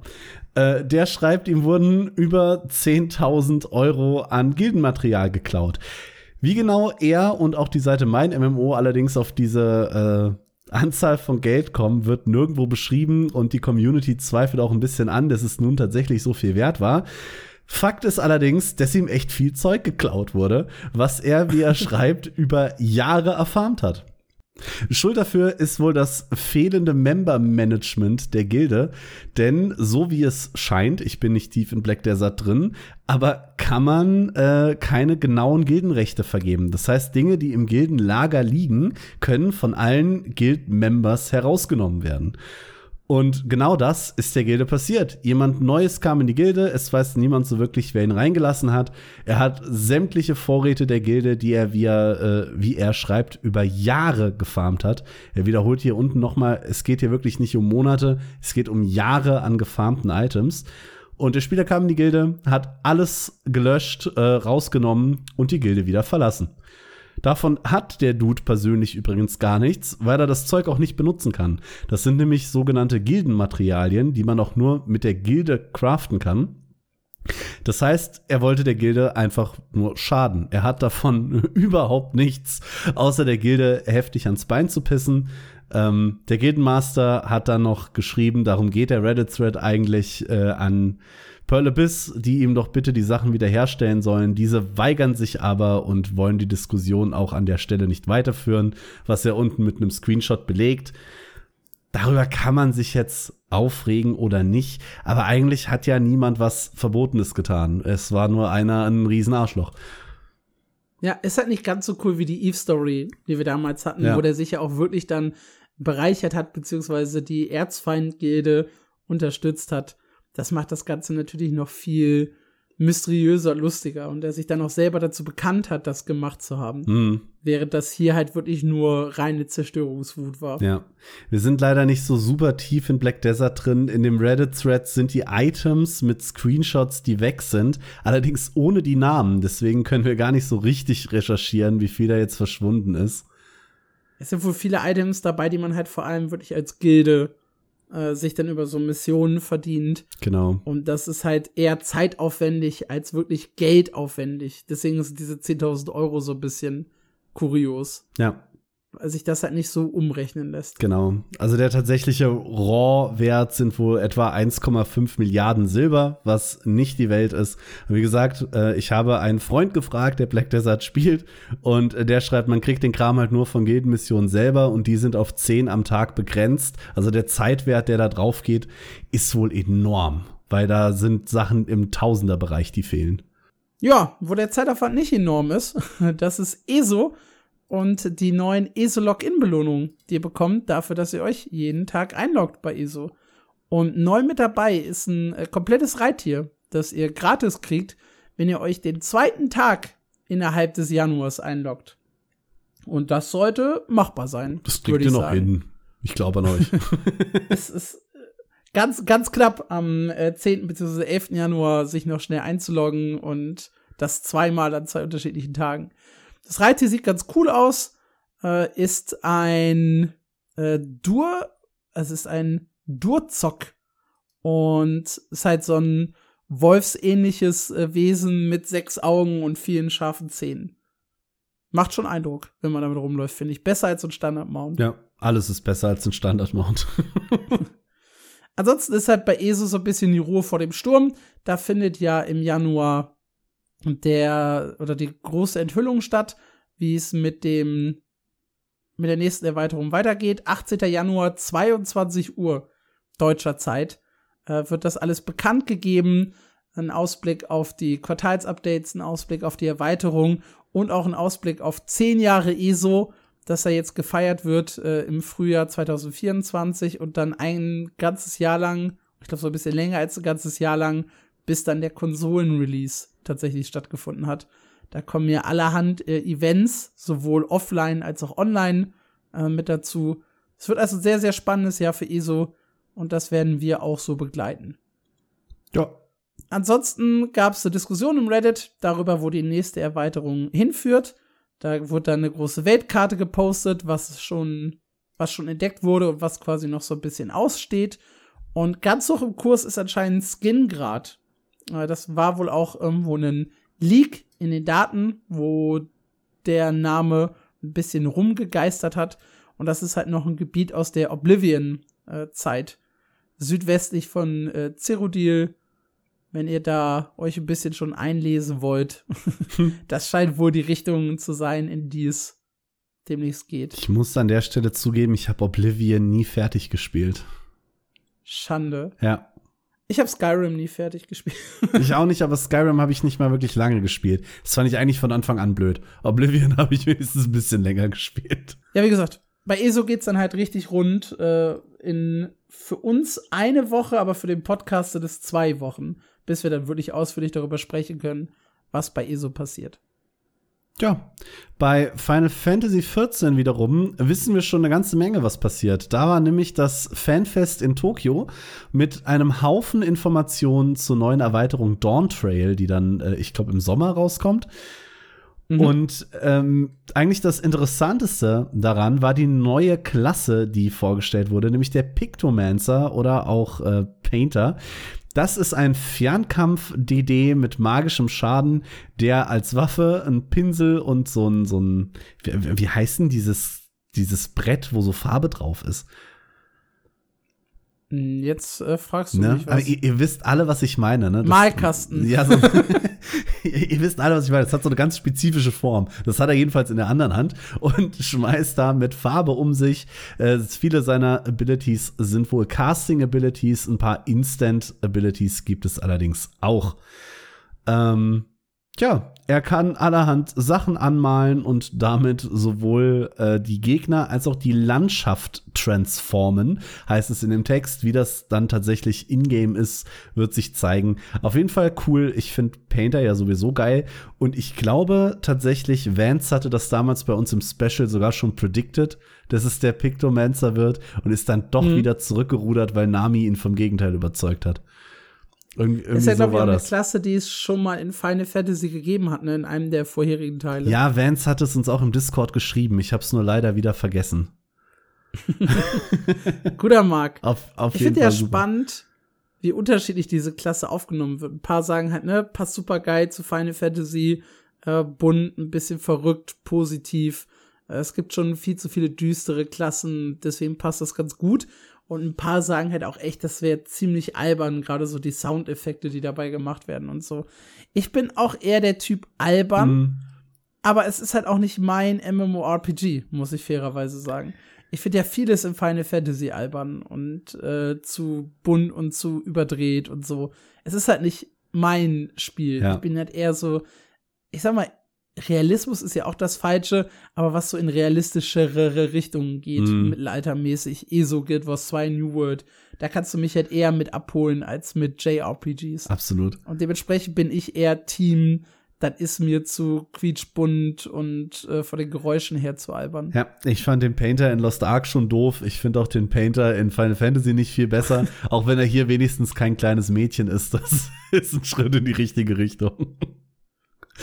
Ja, ansonsten gab es noch eine Klasse, die angekündigt wurde, eine Limited-Klasse. Wie limited die genau ist, wissen wir aktuell noch nicht. Das ist der Beastmaster. Der Beastmaster ist ebenfalls eine Klasse, die es in Final Fantasy schon mal gab. Das ist allerdings eine ganze Weile her, nämlich all the way back to Final Fantasy V. Da konnte er Gegner am Anfang schwächen und später sich dann eben kleine Beasts zähmen. Und das ging sogar so weit, dass er Gegner komplett übernehmen konnte und äh, für ihn kämpfen lassen konnte. Ob das Ganze in Final Fantasy XIV auch so stattfindet, wissen wir noch nicht. Für den Beastmaster gab es bisher auch nur einen kleinen Teaser und noch keine genaue Vorstellung wie von dem Pictomancer. Was eine genauere Vorstellung bekommen hat, ist eine neue Rasse, die mit Dawn Trail in das Spiel kommt. Und zwar ist es eine weibliche Version von den Rotgar. Ich hoffe, ich spreche ja. das richtig aus. Ich hätte das TH noch anders betont, oder? Rothgar. So, so ja. katzenähnliche Wesen sind das, möchte ich mal sagen. Sie sieht ein bisschen aus wie uncoole Char, aber jetzt hassen mich bestimmt alle. So. Nicht alle hassen dich. Nee, Zwicky Zwocky. da gibt es jedenfalls eine weibliche Version von. Außerdem wurde eine neue Stadt angekündigt, die heißt Solution 9 und wirkt sehr, sehr, sehr futuristisch. Was ich persönlich ganz cool finde, erinnert mich ein bisschen an, äh, oh, wie hieß jetzt das, das Future MMO mit dem coolen Movement-System? New Genesis. Fantasy Star Online. Diese, Fantasy Star Online 2, diese ja. Vibes gibt mir äh, Solution 9. Außerdem gab es einen Trailer, der, ich glaube, entweder zwei oder drei neue Dungeons zeigt. Ich bin mir nicht hundertprozentig sicher. Äh, die kommen dann jedenfalls auch mit Dawn Trail. Und das mhm. war so zumindest das Gröbste, was auf dem Fanfest passiert ist. Ich weiß, wir haben so ein paar äh, krasse Final Fantasy Nerds bei uns im Discord. Wenn ihr da noch irgendwas Wichtiges loswerden wollt, was wir jetzt vergessen oder äh, falsch dargestellt haben, schreibt's uns doch gerne einfach per E-Mail oder im Discord. Ja, ansonsten gab es noch beim Neujahrsgruß, glaube ich, den Hinweis auf das Grafik-Update, ne? Genau, es gab äh, ein Update von Yoshida zum äh, neuen Jahr, also jetzt auch schon wieder zwei Wochen her. Da bedankt er sich auch hm. noch mal für alles, was passiert ist und hat ein Grafik-Update angekündigt, das mit Dawn Trail kommt. Allerdings äh, gab es dazu auch noch keine Bilder. Ja, was ich, ich habe nämlich noch zwei kleine News bei Final Fantasy gesehen und zwar Patch 6.55 soll am 16. Januar, glaube ich, veröffentlicht werden und hält dann wieder einen neuen Teil der Hauptgeschichte. Ähm, dann haben sie gesagt, dass die Beta für Xbox-Spieler im Februar äh, starten soll. Gibt aber noch keine konkrete Zahl. Und sie haben gesagt, dass sie einen neuen Meilenstein erreicht haben, 30 Millionen registrierte Accounts. Wobei man fairerweise sagen muss, dass das so ein bisschen durch die Free-to-Play-Version natürlich, äh, ja, keine, keine richtig gute Aussage trifft. Hm. Ich allein habe derzeit vier Final Fantasy 14 Accounts. Also was auch der super schwierigen Account-Erstellung geschuldet ist. Ich glaube, wir haben es hier in unserem Final Fantasy Special auseinandergenommen. Ja. Es ist so schwierig, einen Account zu machen. Ich weiß nicht mal, wie viele ich habe. Es sind entweder zwei oder drei. Und ich habe das Spiel nie richtig gespielt. Ja, das waren dann alle News, die wir diese Woche hatten. Es gab noch einen Haufen kleiner News mehr, die haben wir so ein bisschen rausgekattet, weil der Podcast halt wirklich sonst zu lang wird. Das heißt, wenn wir irgendwas Wichtiges vergessen haben, schreibt's einfach so bei uns in den Discord und äh, diskutiert dann mit den anderen Leuten drüber, die es interessiert, weil ich weiß, dass es ganz, es gibt einfach ganz viele Leute, die sich auch für wirklich jede Nischen-News interessieren und ich bin froh, wenn wir das alles bei uns auf dem Discord so ein bisschen sammeln können. Absolut. Das ist ja auch so mein langfristiges Ziel, ne? Dass der Discord so eine Gesamtanlaufstelle für alle MMORPG-Fans wird mhm. und die Leute sich da austauschen, News von selbst gepostet werden und wir irgendwann gar keine große Vorbereitung mehr brauchen, weil die Community einfach für uns alles rausgesucht hat und wir das einfach nur noch zusammenfassen müssen hier im Podcast. Ob wir da jemals hinkommen, Wer, wer weiß. Nächste Woche dann auf jeden Fall wieder mit äh, ausführlichen und ein paar Nischen-News. Wie gesagt, durch die zwei Specials mussten wir jetzt im Prinzip drei Wochen in eine Folge packen. Das heißt, wir mussten auch auf einige kleine News verzichten. Aber was ein Brett von, von Infos.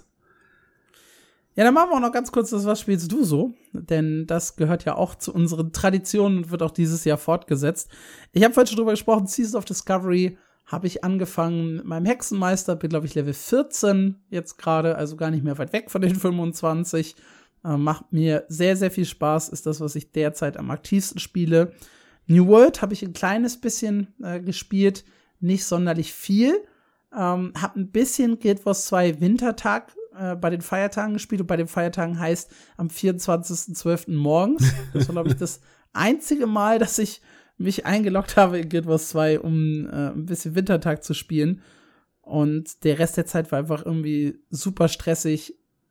Neuer Job und alles irgendwie so drumherum.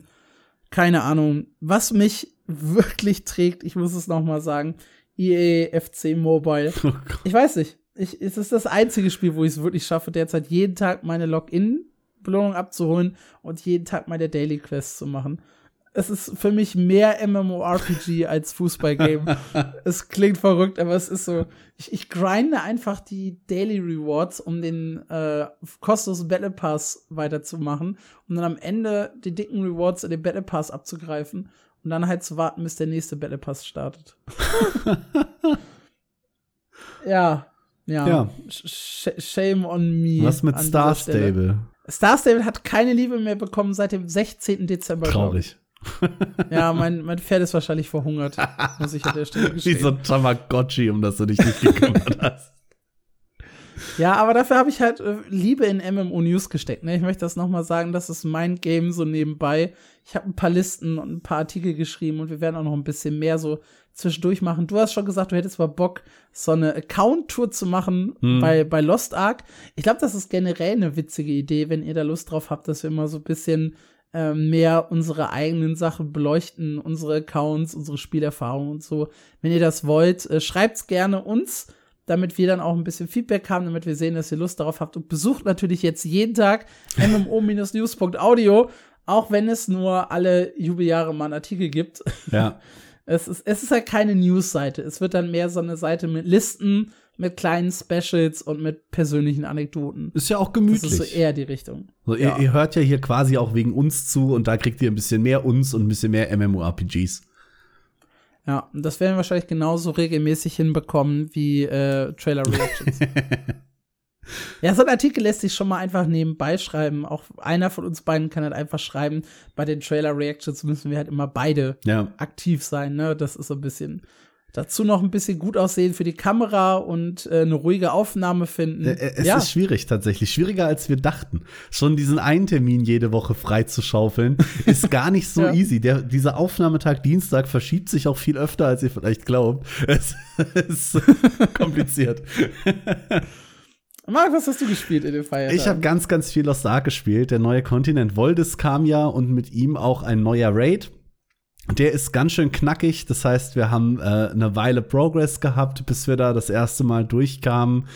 Ähm, und dann dachten wir, der Progress ist nicht genug. Also haben wir uns auch zum ersten Mal am Hard Mode von Akan probiert. Der war der letzte Raid äh, mit Hard Mode 1600. Da hatten wir uns bisher noch nicht rangetraut.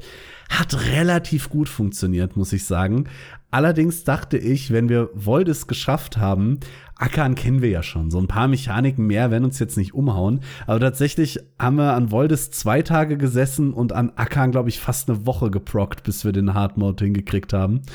Was Boah. Echt schockierend war, weil wir haben Gate 1 und Gate 2 im Hard Mode quasi First Try hingelegt und sind an Gate 3 so gescheitert. Der hat uns so die Fresse poliert im Hard Mode. Das war ähm, interessant. Nichtsdestotrotz äh, oder nichts äh, trotz dessen, gerade weil im Hardmode ein viertes Gate dazu kommt. Also wenn der eigentliche Kampf vorbei ist, geht es einfach weiter und der Boss wird riesig und shakt die Plattform hin und her und hat einfach noch mal 300 Lebensbalken.